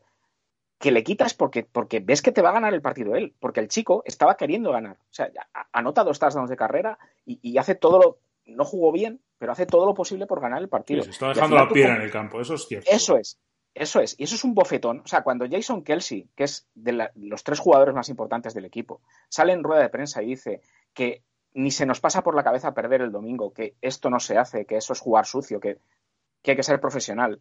Y llegas tú y haces eso. Le estás dando tal bofetón en la cara directamente. O sea, es que es, es una vergüenza, absolutamente. O sea, para mí, Doug Peterson, que yo le tenía mucha estima y, y para mí ha perdido todo el respeto que yo le tenía, totalmente, como, como deportista y como persona. Es decir, es que es que es lo peor que puedes hacer, porque si tú sales a ganar y puedes perder, o sea, y tú sacas tu equipo C si quieres y puedes perder o puedes ganar, pero si tú sales y ganas ese partido, primero demuestras que eres un profesional, que tú sales a competir, habiendo además terceros implicados, que bueno, los aficionados de los Giants que, que se indignan, que se lo hagan ver también. Que se lo hagan ver. Eso, no, yo luego hablamos de ese tema, pero los Giants no tienen nada de lo que quejarse. O sea, no, nada en absoluto. Son ellos los que se han puesto en esa posición. Sí, sí, sí, en, do, sí. en, en dos mil ocho los Eagles tenían que se ganar. Se han metido en un fregado donde, donde no pintan claro. absolutamente nada. Son, son perjudicados indirectamente, pero haber ganado siete partidos y ya está. Eso es, eso es, eso es. En dos mil ocho eh, Eagles tenía que ganar a Dallas y que se dieran cinco resultados. Y se dieron. Pero si cualquiera de esos resultados no se da, yo no hubiera dicho, jo, estos cabrones que se han dejado perder, en absoluto, porque la culpa en primer lugar es nuestra, es decir, somos nosotros los que no tenemos que haber estado en esa posición, pero ahora ya, pues bueno, pues sea lo que sea. Entonces, yo creo que es tan dañino para, para el equipo, como cultura de equipo, es decir, bueno, lo decía Rubén Ideas en, en, en su podcast en N F L en Estado Puro con Marco, que él como jugador profesional se sentía tan dolido, o sea, que, que, es que es tan dañino lo que, lo que ha hecho, es, es tan, tan, tan negativo para el equipo. O sea, ya un equipo que, que lleva una dinámica absolutamente negativa, y, y lo comento, hay cosas que no sabremos, porque la, la reunión que tienen fuera del campo, una hora y pico después de que todo el mundo se haya ido del estadio, eh, Carson Wentz con, con Zach Ertz y con Kelce, o sea, es, eso te demuestra que ahí dentro hay, hay algo. Hay, hay la sí, relación con los jugadores está envenenado, está envenenado totalmente. Las lágrimas de Zach Ertz en la rueda de prensa, que es un jugador que, es, que ha jugado con un pulmón, con, con no sé cuántas costillas rotas, con un pulmón perforado. Pero o sea, Saker se va, ¿sabes? ¿No? Saker se va seguro. Bueno, yo tengo una teoría, ahora voy a acabar con una teoría. Vale. Eh, yo todavía no tengo claro porque ya sabéis que esto es como la mafia, es decir, cuando te, cuando te ratifican es que te van a cortar la cabeza. Yo no tengo nada claro que, que a Peterson no le despidan. O sea, yo no lo tengo nada claro. Que Peterson y, y, y, y Roseman salgan por la puerta. Porque aquí tienes dos opciones. Aquí, o de hecho hoy los compañeros de Eagle Spain han, han hecho una encuesta en la que preguntaban por varias situaciones, ¿no? Y la que ha ganado, creo de momento, ahora miraré, con un noventa y pico por ciento, es que Peterson y Roseman fuera y, y Carson Wentz se quede. Eh, yo creo que ahí hay una oportunidad, es decir, si, si porque al final aquí la última palabra la tiene el dueño, la tiene Jeffrey Lurie. Y si Jeffrey Lurie es un poco inteligente, yo es lo que haría, es decir, Peterson y Roseman fuera y, y un, claro, que ahora tengo que buscar un entrenador. Pero, pero bueno, pero yo creo que es el mal menor, porque ahora mismo este equipo con Peterson está clarísimo que está reventado por dentro, totalmente. Y, sí. y, y, y es que es eso, el, el haber tomado esa decisión es tan dañino para el, para el futuro del equipo, porque ¿ahora qué? ¿Ahora qué? O sea, tienes a un, a un quarterback. Estamos en, en cap, estamos el segundo peor equipo después de los Saints para el año que viene. Tienes un, un jugador que le tienes un contrato que tiene sesenta y pico millones de dinero muerto si, si, si le cortas, y, y treinta y seis creo si le traspasas. O sea, es que es una situación completamente envenenada y un jugador que prácticamente no se habla con el entrenador. O sea, no sé. Y bueno, y un jugador que ha pedido el traspaso. O eso es lo sí. que dicen. Sí, sí, no, no, sí, sí, sí, que ha pedido el traspaso. Yo no lo he visto no, si abiertamente si ha dicho que me quiero ir, pero... Y luego no, Sackers, no que ha dicho que se marcha, o sea, Sackers sí, sí, sí, sí. el otro día en Twitter, creo, en Instagram, dijo que él se marcha, que muchas gracias, pero que él se va, salvo que lo retengan como... Y sabe perfectamente, como has dicho tú, que con la situación salarial que tiene el equipo, como no lo pueden retener con un franchise tag, o sea, que lo sabe eso a la es. perfección. Eso es. Un tío como Jim Schwartz, que en mi opinión, y creo que ahí coincidiremos, es de los mejores coordinadores defensivos de, de la N F L. Te guste más, te guste menos la, la forma que él defiende, pero objetivamente creo que es así. Y, y que ha puesto unos números. Es decir, que, que en los cuatro años que ha sido coordinador defensivo, los Eagles están eh, en, en, en defensa de la carrera primeros, el mejor equipo de, de la N F L, en defensa de la zona roja segundos, en defensa del tercer down terceros, En, en puntos en defensa séptimos y en, en, en takeaways novenos. O sea, y, y este señor se voluntariamente dice que lo deja. O sea, que se toma un año no sé, sabático, si fuera... ha dicho literalmente. Sí, claro. Es, sí, que es una forma de dejarlo, sí, sí. Es una forma elegante de ser un caballero y no sacar más mierda de la que ya está saliendo. ¿Vale?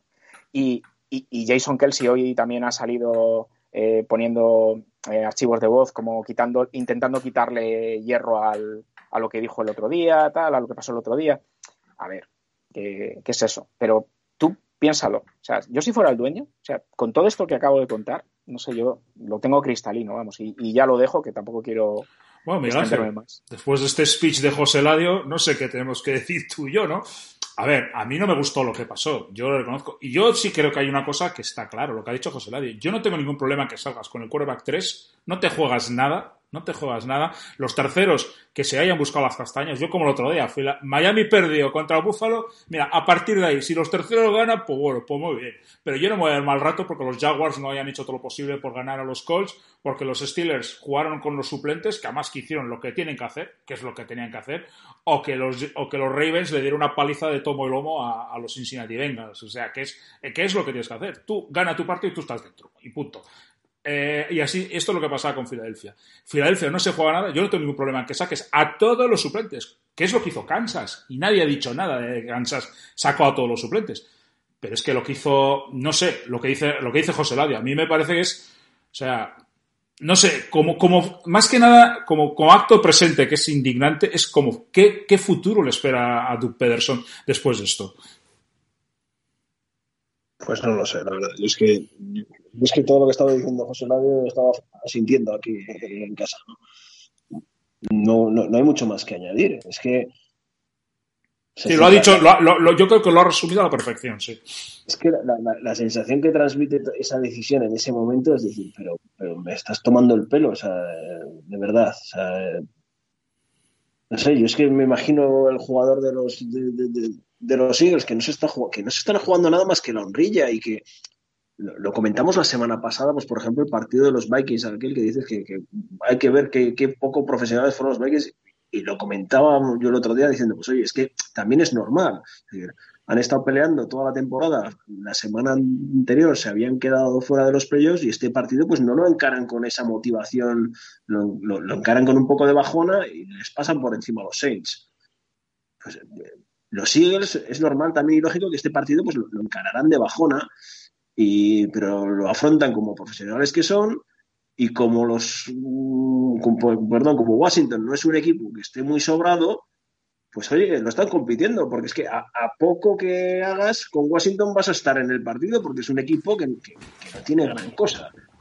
Y que cuando estás ahí partiéndote la cara, que, que ya te has venido arriba, que ves que el partido lo puedes ganar, que estás ahí en la pelea, llega tu entrenador y lo tira a la basura directamente. Entonces, joder, yo, yo soy un jugador de los Eagles y me quedo con, pues no sé, con una cara de tonto, que, que lo mínimo eso, la cara de tonto, y claro, a nadie le gusta quedarse con cara de tonto.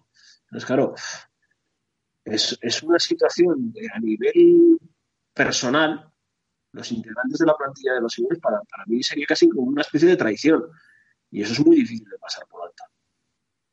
Sí, no, además, José Ladio, aquí ocurren... Bueno, yo creo que lo has dicho perfectamente. Yo yo suscribo palabra por palabra todo lo que has dicho. Eh, cuando mañana llegamos al podcast voy a decir, hay que escuchar el diálogo de José Ladio porque es me parece sobresaliente lo que has dicho y es yo creo que lo has resumido a la perfección, lo que es el sentir general.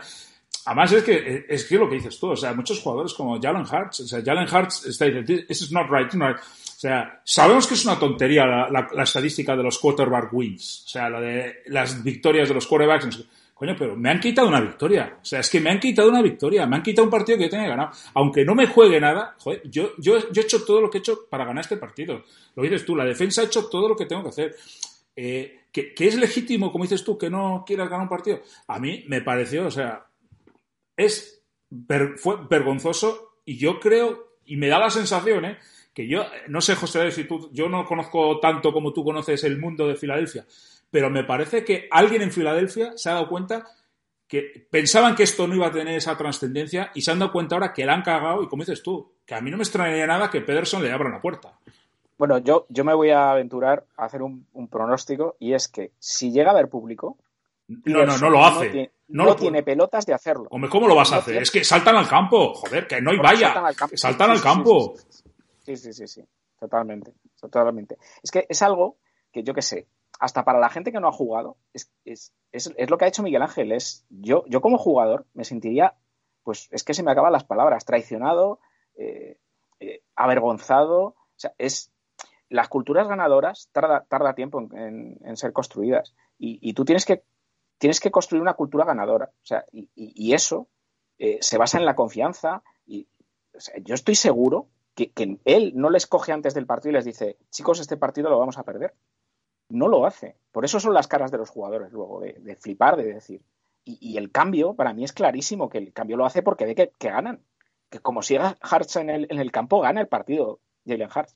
Y claro, vale. Tú imagínate cómo se puede sentir este chico, que es novato, que, le, que ya desde que le eligen ya hay una polémica alrededor de él tremenda, que para qué le han elegido, que tal. Que viene una ciudad donde, donde la afición es dura, donde sí. Hay mucha presión, los programas de radio, el, el, el, las redes sociales, todo. Tiene la oportunidad de jugar, porque su quarterback estrella lo, lo sientan, lo hace bien al principio, lo hace medianamente bien, está y, y está en un partido donde puede él puede decir, yo voy a jugar. Él estaba súper motivado, porque él, él quería brillar en este partido. Y, y hizo todo lo posible, porque él quiere, él quiere, claro, como todos los jugadores, quiere jugar, quiere ser titular, quiere, quiere ser la estrella del equipo. Y, y imaginaos cómo se puede sentir ese chico cuando le sientan.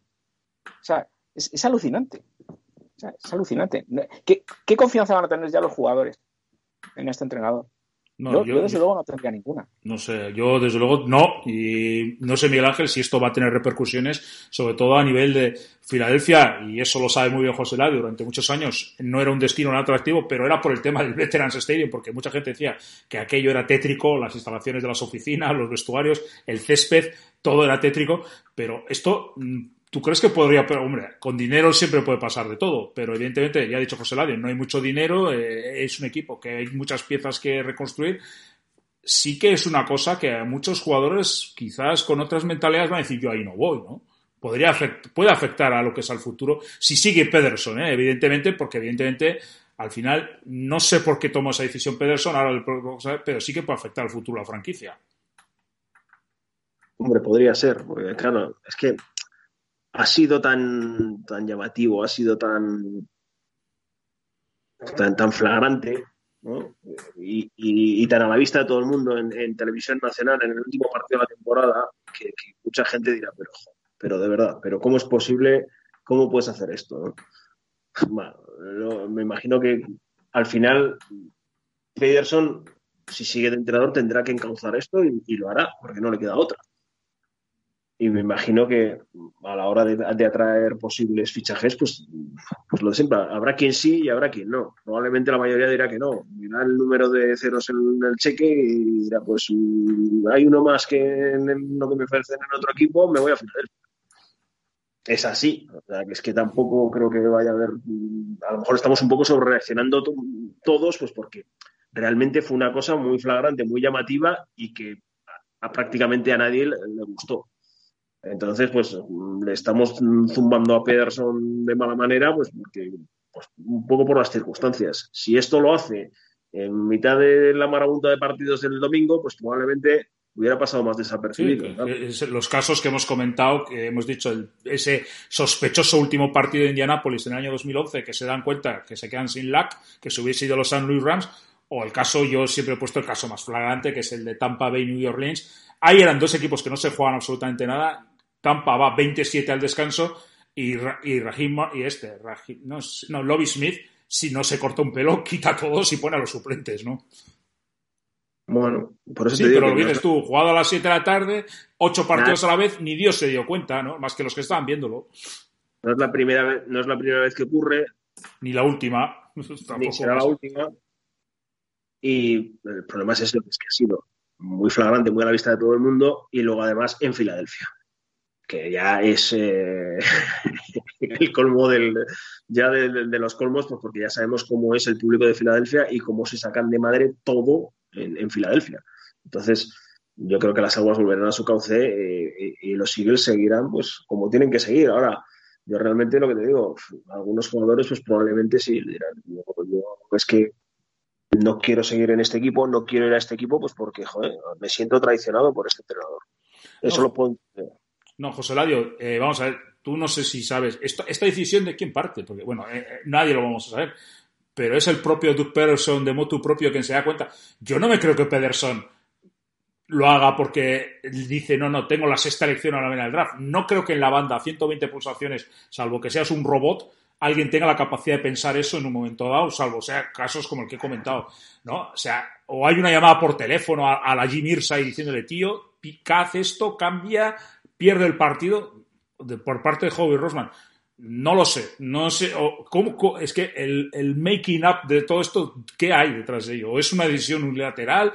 Pues es que es, es extrañísimo, ¿eh? Yo, como solo he leído teorías, tampoco puedo decir, creo que ha pasado esto, ¿no? Pero sí que puedo deducir un poco de todas las circunstancias que puede haber algo de eso, porque eh, realmente todo esto es por, por saltar del nueve al seis. Entonces sí, ya estamos eso, entrando en, eso solo tiene una explicación, en... José Ladio. Si del seis vas a saltar al uno, dos y tres. Y sabes perfectamente claro. que el dos no, y el que... tres están en traspaso. Es que todo el mundo lo, último, lo sabe. Es que agárrate, lo último que estoy leyendo. Sí, Zach Wilson, que... sí. Ya, ya lo leo. O Justin Fields. Es, es, que, es que quieren elegir un quarterback. O sea, quieren, sí. quieren escalar, quieren intentar a ver, subir. Ma- a, Miami, a Miami te la traspasa, ¿eh? Tú le das a Miami, yo te lo digo, pues, José Ladio. A Miami tú le das tu segunda ronda. El, haces un swap de primera y Miami con los ojos cerrados te lo hace, porque Miami pero, se va a llevar ahí a Waden o se va a llevar a Davonta Smith, es que le da igual.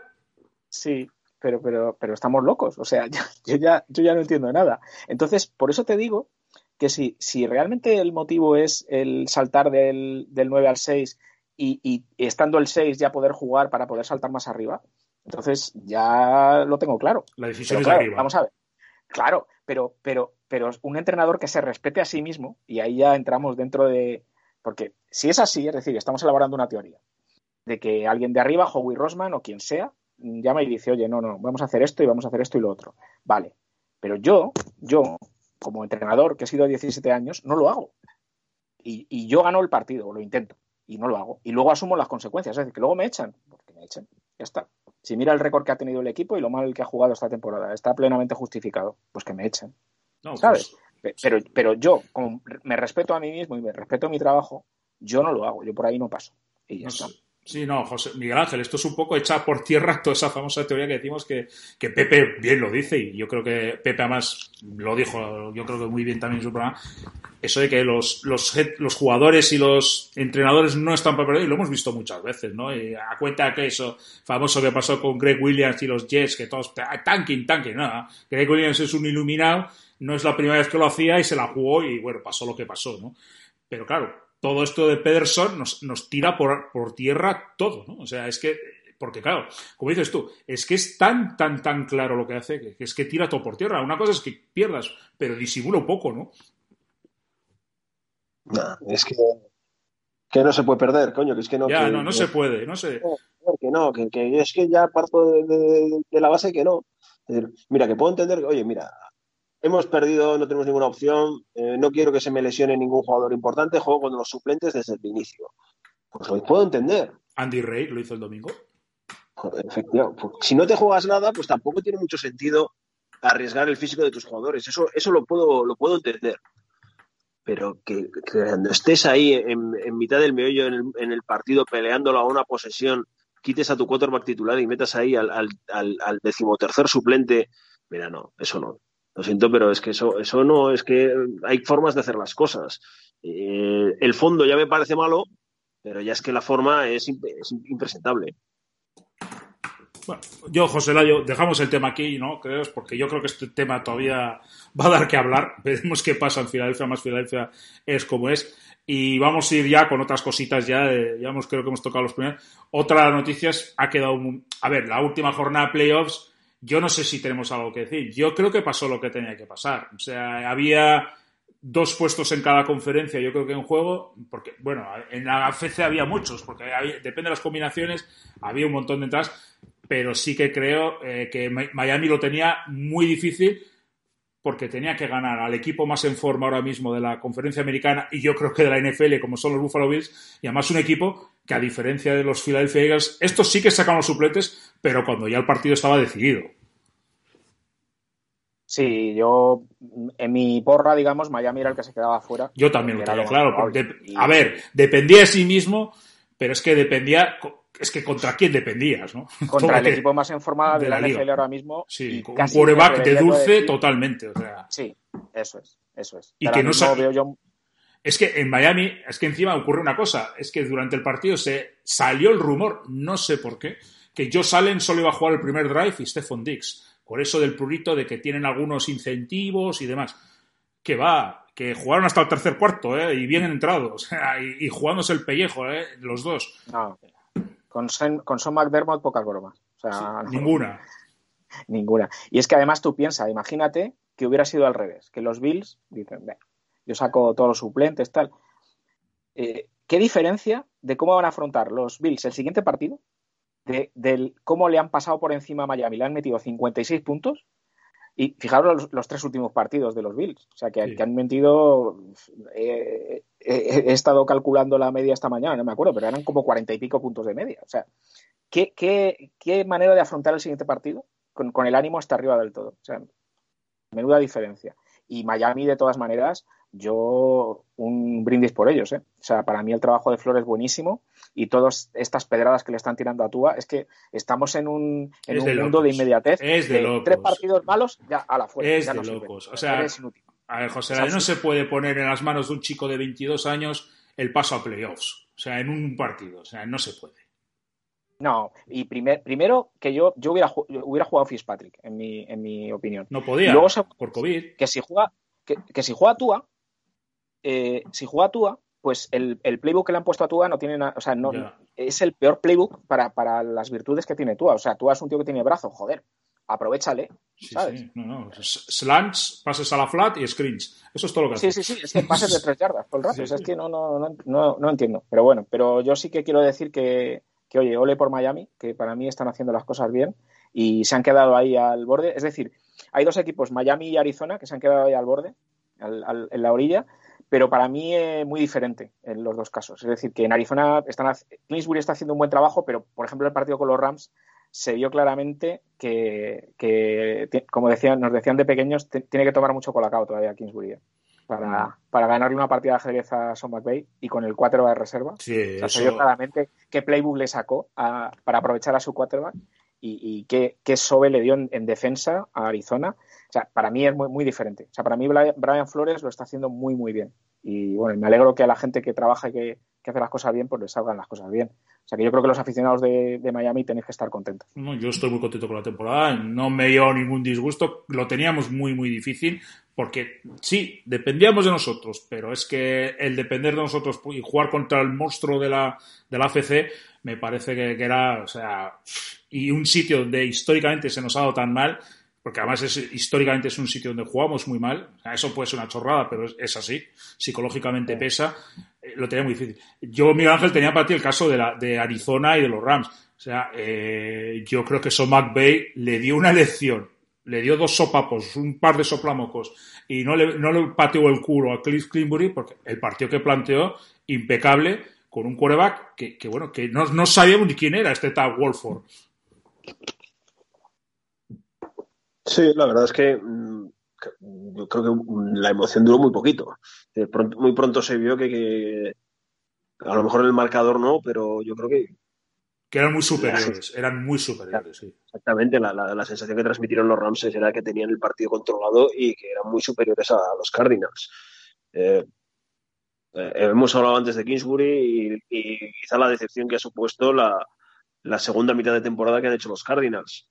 Eh, bueno, en su caso, pues como en el de los Dolphins. Eh, estos dos equipos, tanto Kingsbury como, como Flores, llevan el mismo tiempo en, en el cargo. Los dos heredaron una situación muy mala y bueno, pues poco a poco parece que sus equipos van creciendo. Desde luego los Dolphins, chapó por ellos, pero tampoco creo que haya que hacer tanto de menos a la labor de Kingsbury. Los Rams, los Rams yo creo que es un equipo que, que tiene, pues eso, tiene sus, sus puntos flacos muy evidentes, especialmente en la figura del quarterback, pero tienen un pedazo de entrenador. Es que Sean McVay, de verdad, eh, quizás sea uno de los entrenadores más brillantes que ha aterrizado en la liga en los últimos años.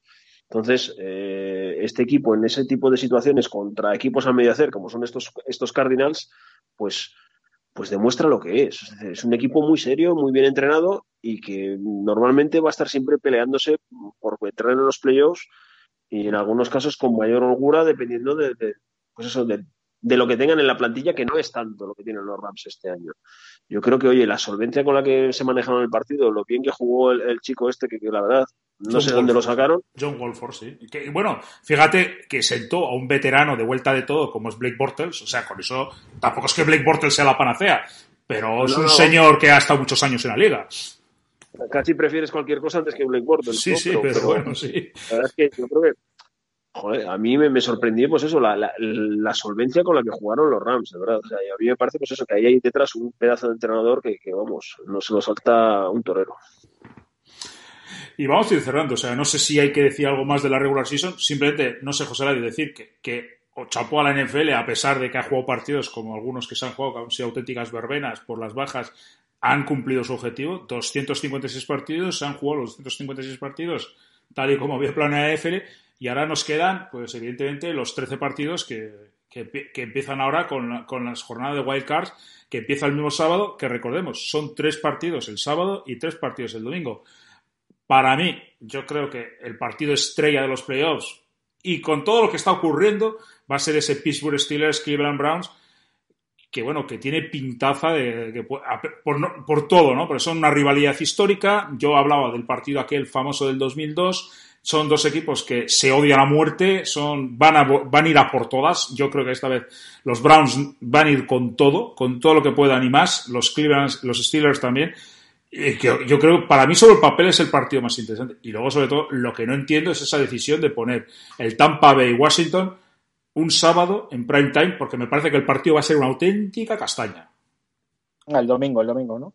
No, el domingo a la noche se pone el Steelers eh, Browns, es el partido que cierra la jornada de Wild Cards. Ah, sí, el sábado. Y el sábado te, nos meten ese Tampa Bay Washington, que yo lo siento mucho, pero yo lo veré al día siguiente. Yo no voy a quedar a ver ese partido porque yo creo que no va a tener ni historia. Sí, seguramente. A mí también me parece, el Steelers Browns me parece el, el mejor partido con diferencia. Y, y yo creo que va a estar muy igualado. Porque, bueno, si os fijáis en el, en el último, Steelers con muchos suplentes y tal, y... y dio y guerra, bueno, y, dio guerra, le dio mucha guerra. Ahí estuvo la cosa, pero, pero bueno, se quedaron a una conversión de dos puntos. Pero que para mí este partido no va a tener nada que ver con el con el anterior, ¿eh? Que esto es otra cosa. Aquí ya es playoff y, y es win or go home. Y también tengo muchas ganas de ver, bueno, tanto el Titans-Ravens como el Rams-Seahawks. Que creo que son dos partidos que el, el Titans-Ravens va a ser la venganza de, del año pasado y, y este Rams-Seahawks que, que son, yo lo yo lo titularía este partido orden contra desorden. O sea que, sí, que bueno, pero... vamos a ver si, ven, si vence el caos o... o vence el orden. Sí, pero bueno, estás tú hablando del caos porque tú estás hablando del caos que es Russell Wilson y ese ataque que es imprevisible. Pero de todas formas, mira, si estás viendo a Seattle, Seattle, la defensa de Seattle se ha puesto las pilas al final de temporada y cuidado con este equipo que para pa mí llega un poco tapado en la N F C, ¿eh? Pues yo tan tapado no le veo. Yo ahora mismo, para mí... Yo lo veo el mejor equipo con los Rams, o sea, pero... Y no, mejor yo... Para mí el equipo favorito sin duda son los Packers. Sí, sí, sí, sí, juegan en casa y todo lo que sea, sí, sí, descansados y demás. Pero cuidado con este equipo, ¿eh? A mí me parece que puede tumbar a cualquiera de los otros seis equipos. Yo, dicho esto, que para mí los favoritos son los Packers, a mí el equipo, el segundo equipo que más miedo me da en estos playoffs serían los los Seahawks, porque creo que llegan en el momento óptimo de la temporada.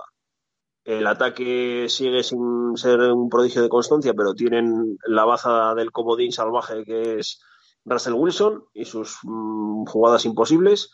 Y la defensa ahora mismo está empezando a carburar a un nivel yo creo que más que respetable.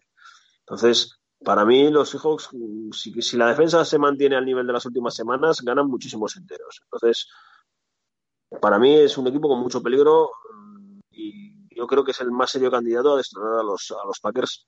Por encima incluso de los de los propios Saints, que quizás sea el otro equipo en discordia. Sí, además es un cruce que si ellos ganan su partido y los Saints, que tienen todos los boletos para ganar Chicago, el cruce es ese, es, eh, Seattle Seahawks contra los Saints. Y cuidado, que a mí Breeze no me termina de convencer y, y Seahawks yo creo que tiene ese punto de... Lo que decía Bill Cowher, ¿no? O sea, no éramos el mejor equipo, pero sí el equipo más en forma en el, cuando más importaba, que es lo que... Un poco Miguel Ángel, también creo que pasa con los Bills, ¿no? Los Bills han llegado, lo ha dicho antes José Ladio, están que se salen. Yo ahora mismo, yo soy los Chiefs, y sí, todos sabemos que son los Chiefs, pero cuidadito, ¿eh? Que estos Bills eh, apuntan muchas maneras y para mí es un equipo muy peligroso.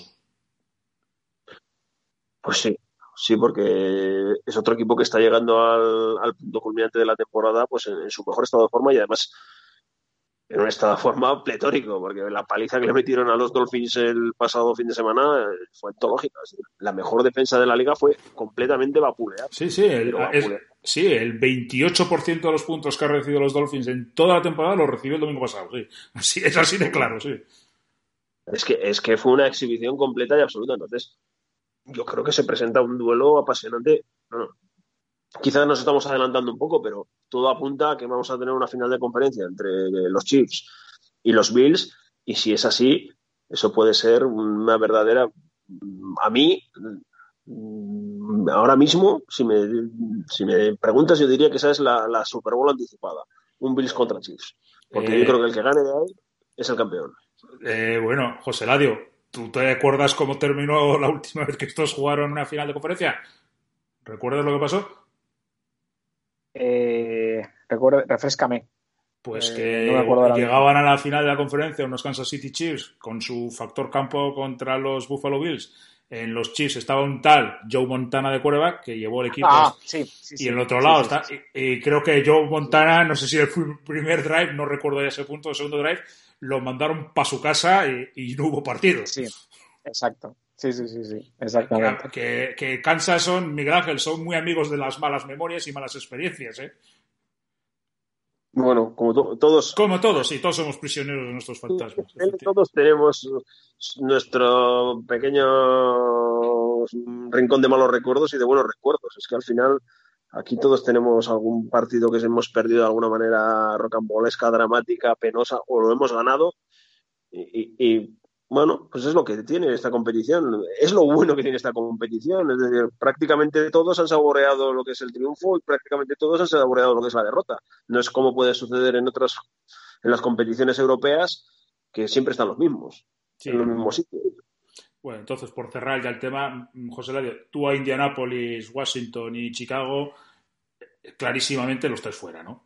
Eh, sí, yo la verdad que los Colts es un equipo que me gusta mucho, que me cae muy bien, que me gusta mucho su entrenador, y pero no les doy muchas eh, opciones, la verdad. Les falta ese punto de algo para poder superar a los Bills, ¿no? Yo... Ay, que, que ahora mismo es que qué equipo le puede plantar cara a los Bills, o sea, o mejor dicho, qué defensa puede intentar pararles, porque si te van a hacer cuarenta y pico puntos seguro, es que o pones tú, como harían los Chiefs, otros tantos encima de la mesa, o y los Bills, ojo, que tienen defensa, es decir, que es que no estamos hablando de, ¿sabes? O sea, es que no, no, lo, no, lo, no le veo posibilidades, la verdad. Aparte, Miguel Ángel, siempre contamos con la inestimable colaboración de Philip Rivers, que lanzará su intercepción de turno, ¿no? Pues sí, bueno, ojo, porque también estamos aquí ya, como he dicho antes, vendiendo un poco la piel del oso antes de cazarla. Eh, los Colts es un equipo que también tiene su peligro. Eh, la defensa es una cosa muy seria, eh, el ataque tiene su, su, sus armas, tiene, es capaz de tener un ritmo, y el problema está, pues eso, que Philip Rivers es, es un poco Curro Romero. Ahora, si a Curro le sale la tarde buena, pues ya sabemos lo que hay, puerta grande. Sí, sí. No, a ver, si Jonathan, si Jonathan Taylor funciona, los Colts van a poner resistencia, porque yo creo que la clave es lo que tú dices, el, el que los Colts sean capaces de hacer drives largos, sostenidos, que el juego de carrera les funcione. Sí, que jueguen como la primera parte de Pittsburgh, así de claro. Eso, o sea que eso es. Si juegan así son imparables. Lo que pasa es que no, no siempre lo hacen. Todo hay que decir. Y partidos sin historia, eh, yo creo, no sé, Miguel Ángel, el Tampa-Washington apesta, que eso, ese partido para el primer cuarto a lo mejor no tenemos ni partido. Pues sí, la verdad es que esa pinta tiene. Y el Chicago-New Orleans igual, ¿no? Pues también, esos dos en teoría pues... Más que nada porque por la incapacidad de, del ataque de Chicago contra esa defensa de, de New Orleans, que es muy buena, ¿eh? O sea, esa defensa que dirige okay. Dennis Allen en, es muy buena, ¿eh? En los dos casos, el principal problema que veo es eso, la incapacidad de ambos ataques, tanto de Washington como de Chicago, de hacer nada contra esas dos defensas, que son muy buenas las dos, o sea, tanto la de Tampa como la de Nueva Orleans. Entonces, pues, lo veo complicado. Yo ojo también a los Saints, que el ataque mmm, parece que está despertando. Es decir, sí, Brice jugó bien el otro día, sí, la verdad es que jugó muy bien. Por eso te digo que, lo, que en, las últimas tempor- en las últimas semanas parece que Brady ya ha conseguido afinar toda la coordinación con sus receptores, y es otra cosa también ese ataque, ¿eh? Bueno, pues oye, si no tenéis, simplemente vamos a cerrar el programa, llevamos hora y media, Día de Reyes, etcétera, etcétera. Si queréis decir algo, eh, José Ladio, no sé si tendrás algo sí. preparado, seguro sí, que sí. Yo siempre, sabes que yo siempre tengo algo sí, preparado. Sí, sí. Bueno, muy brevemente, eh, yo quiero así valientemente eh, proponer la candidatura eh, del jugador ofensivo del año para Derrick Henry. Eh, este, este año. Sí, Está, sí, you, you are dreaming, my friend. Ya, ya lo sé, a ver, pero, pero yo... De Dos mil yardas para mí debería ser automáticamente eh, M V P. Lo que pasa... No, bueno, para mí el M V P es Deshaun Watson. Eso pasa de salida. Y ya, el seguro, Offensive Player of the Year, Derrick Henry. Pero no se va a dar ninguna de las dos cosas. No, ya lo sé, pero bueno, que para que tengamos un poco de perspectiva la temporada monstruosa que ha hecho este hombre, en sus diez primeras temporadas, o sea, perdón, en sus diez primeras temporadas, en sus eh, cuatro primeros años, hizo diez partidos de más de cien yardas, y esta temporada solo ha hecho otros diez. O sea, aparte de las dos mil yardas que comentas, trescientas setenta y ocho carreras, diecisiete touchdowns. O sea, la última vez que alguien puso números así fue el running back este que tenían los Broncos en los noventa. No me voy a acordar. Ah, Terrell Davis.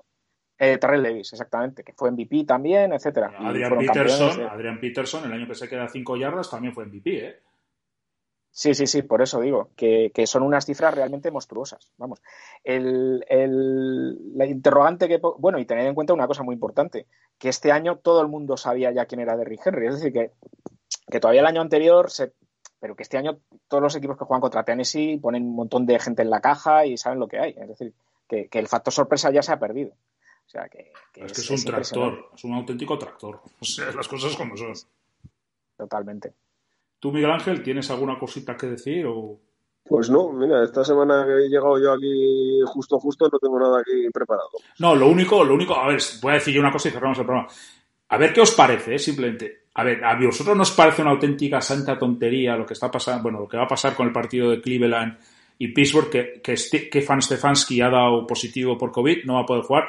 Yo creo, y luego para mí lo que es demoledora es la, la de Joel Bitonio, que es ese guard, que para mí es el pegamento de esa línea, que también va a ser baja por COVID. ¿No os parece completamente absurdo que con las tecnologías actuales que hay, con las circunstancias excepcionales que estamos viviendo este año, que le, que le hayan dicho a Stefanski que no va a poder ser parte en ningún momento de las actividades del equipo durante el partido? Hombre, yo creo que con un teléfono móvil y desde su casa, ¿por qué no va a hablar con sus coordinadores o por qué no va a decir que lance una bandera roja? Es que me parece absurdo, ¿eh? Es que, es que esa regla no tiene ningún sentido. O sea, porque eh, no, por lo visto dice... Es la que regla estamos en un año excepcional, joder. Claro. Es que, es que no puede, no puede comunicarse con el equipo ni por teléfono ni por videochat eh, desde el momento del, del kickoff. O sea, es que yo, yo no lo puedo entender. O sea, primero, ¿qué sentido tiene? O sea, no, no lo sé. Cuando tienen todos un...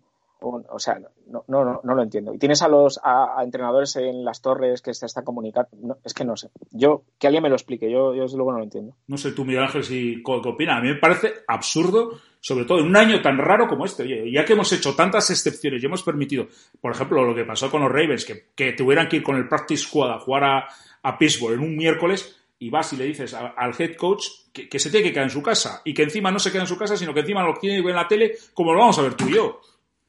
No, no, es que no tengo ni pies de cabeza. Así que eso es, es una... Una cacicada, sí. Es una estupidez. Ya no es que sea una cacicada, es que es una estupidez. Oye, pues si, si el head coach, por el motivo... Es que además, aunque sea por el COVID, aunque sea por lo que sea, ¿qué más da? Pero bueno, cosas de la N F L estas un poco absurdas, la verdad. Bueno, pues sin más, oye, pues nada, felices Reyes, que os, traiga, que os hayan traído muchos regalos, no sé si os han traído más o menos regalos. Yo esta mañana he visto que parece que el libro de Marco es, eh, y Rubén es el regalo estrella de estas navidades de, en materia N F L en España, y el, y el de Sergio Aberruche, el de Nadie besa a los perdedores, alguno más también he visto por ahí. Que os hayan traído muchas cosas, y la semana que viene pues ya volvemos comentando la jornada Wild Cards, que supongo que dará para mucho porque son seis partidos, ¿no, Miguel Ángel? Que es algo inédito. O sea, desde luego este fin de semana, como decía yo, Pepe, nos van a declarar legalmente muertos. O divorciados. Eso decía Emma Boblet, ya sabéis, la famosa periodista esta un poco feminista, tú José Ladio seguro que le conoces también, eh, sí, sí, sí. Decía que, que todo hombre que viese tres partidos seguidos de fútbol americano tenía que ser declarado legalmente muerto, ¿no? Pues este fin de semana nos van a declarar legalmente muerto dos veces, ¿no? Pues sí, la verdad que sí. Pero bueno, bueno, nos defenderemos como podamos. Yo me he comprado un sofá bueno, ¿sabes? Para bueno, vale. Bueno, oye, pues nos vemos el sábado todos por Twitter, viendo la jornada, porque además estos suelen ser los mejores porque todo el mundo está lo mismo, no hay partidos. Y bueno, muy buenas noches y hasta la semana que viene. Bueno, buenas noches.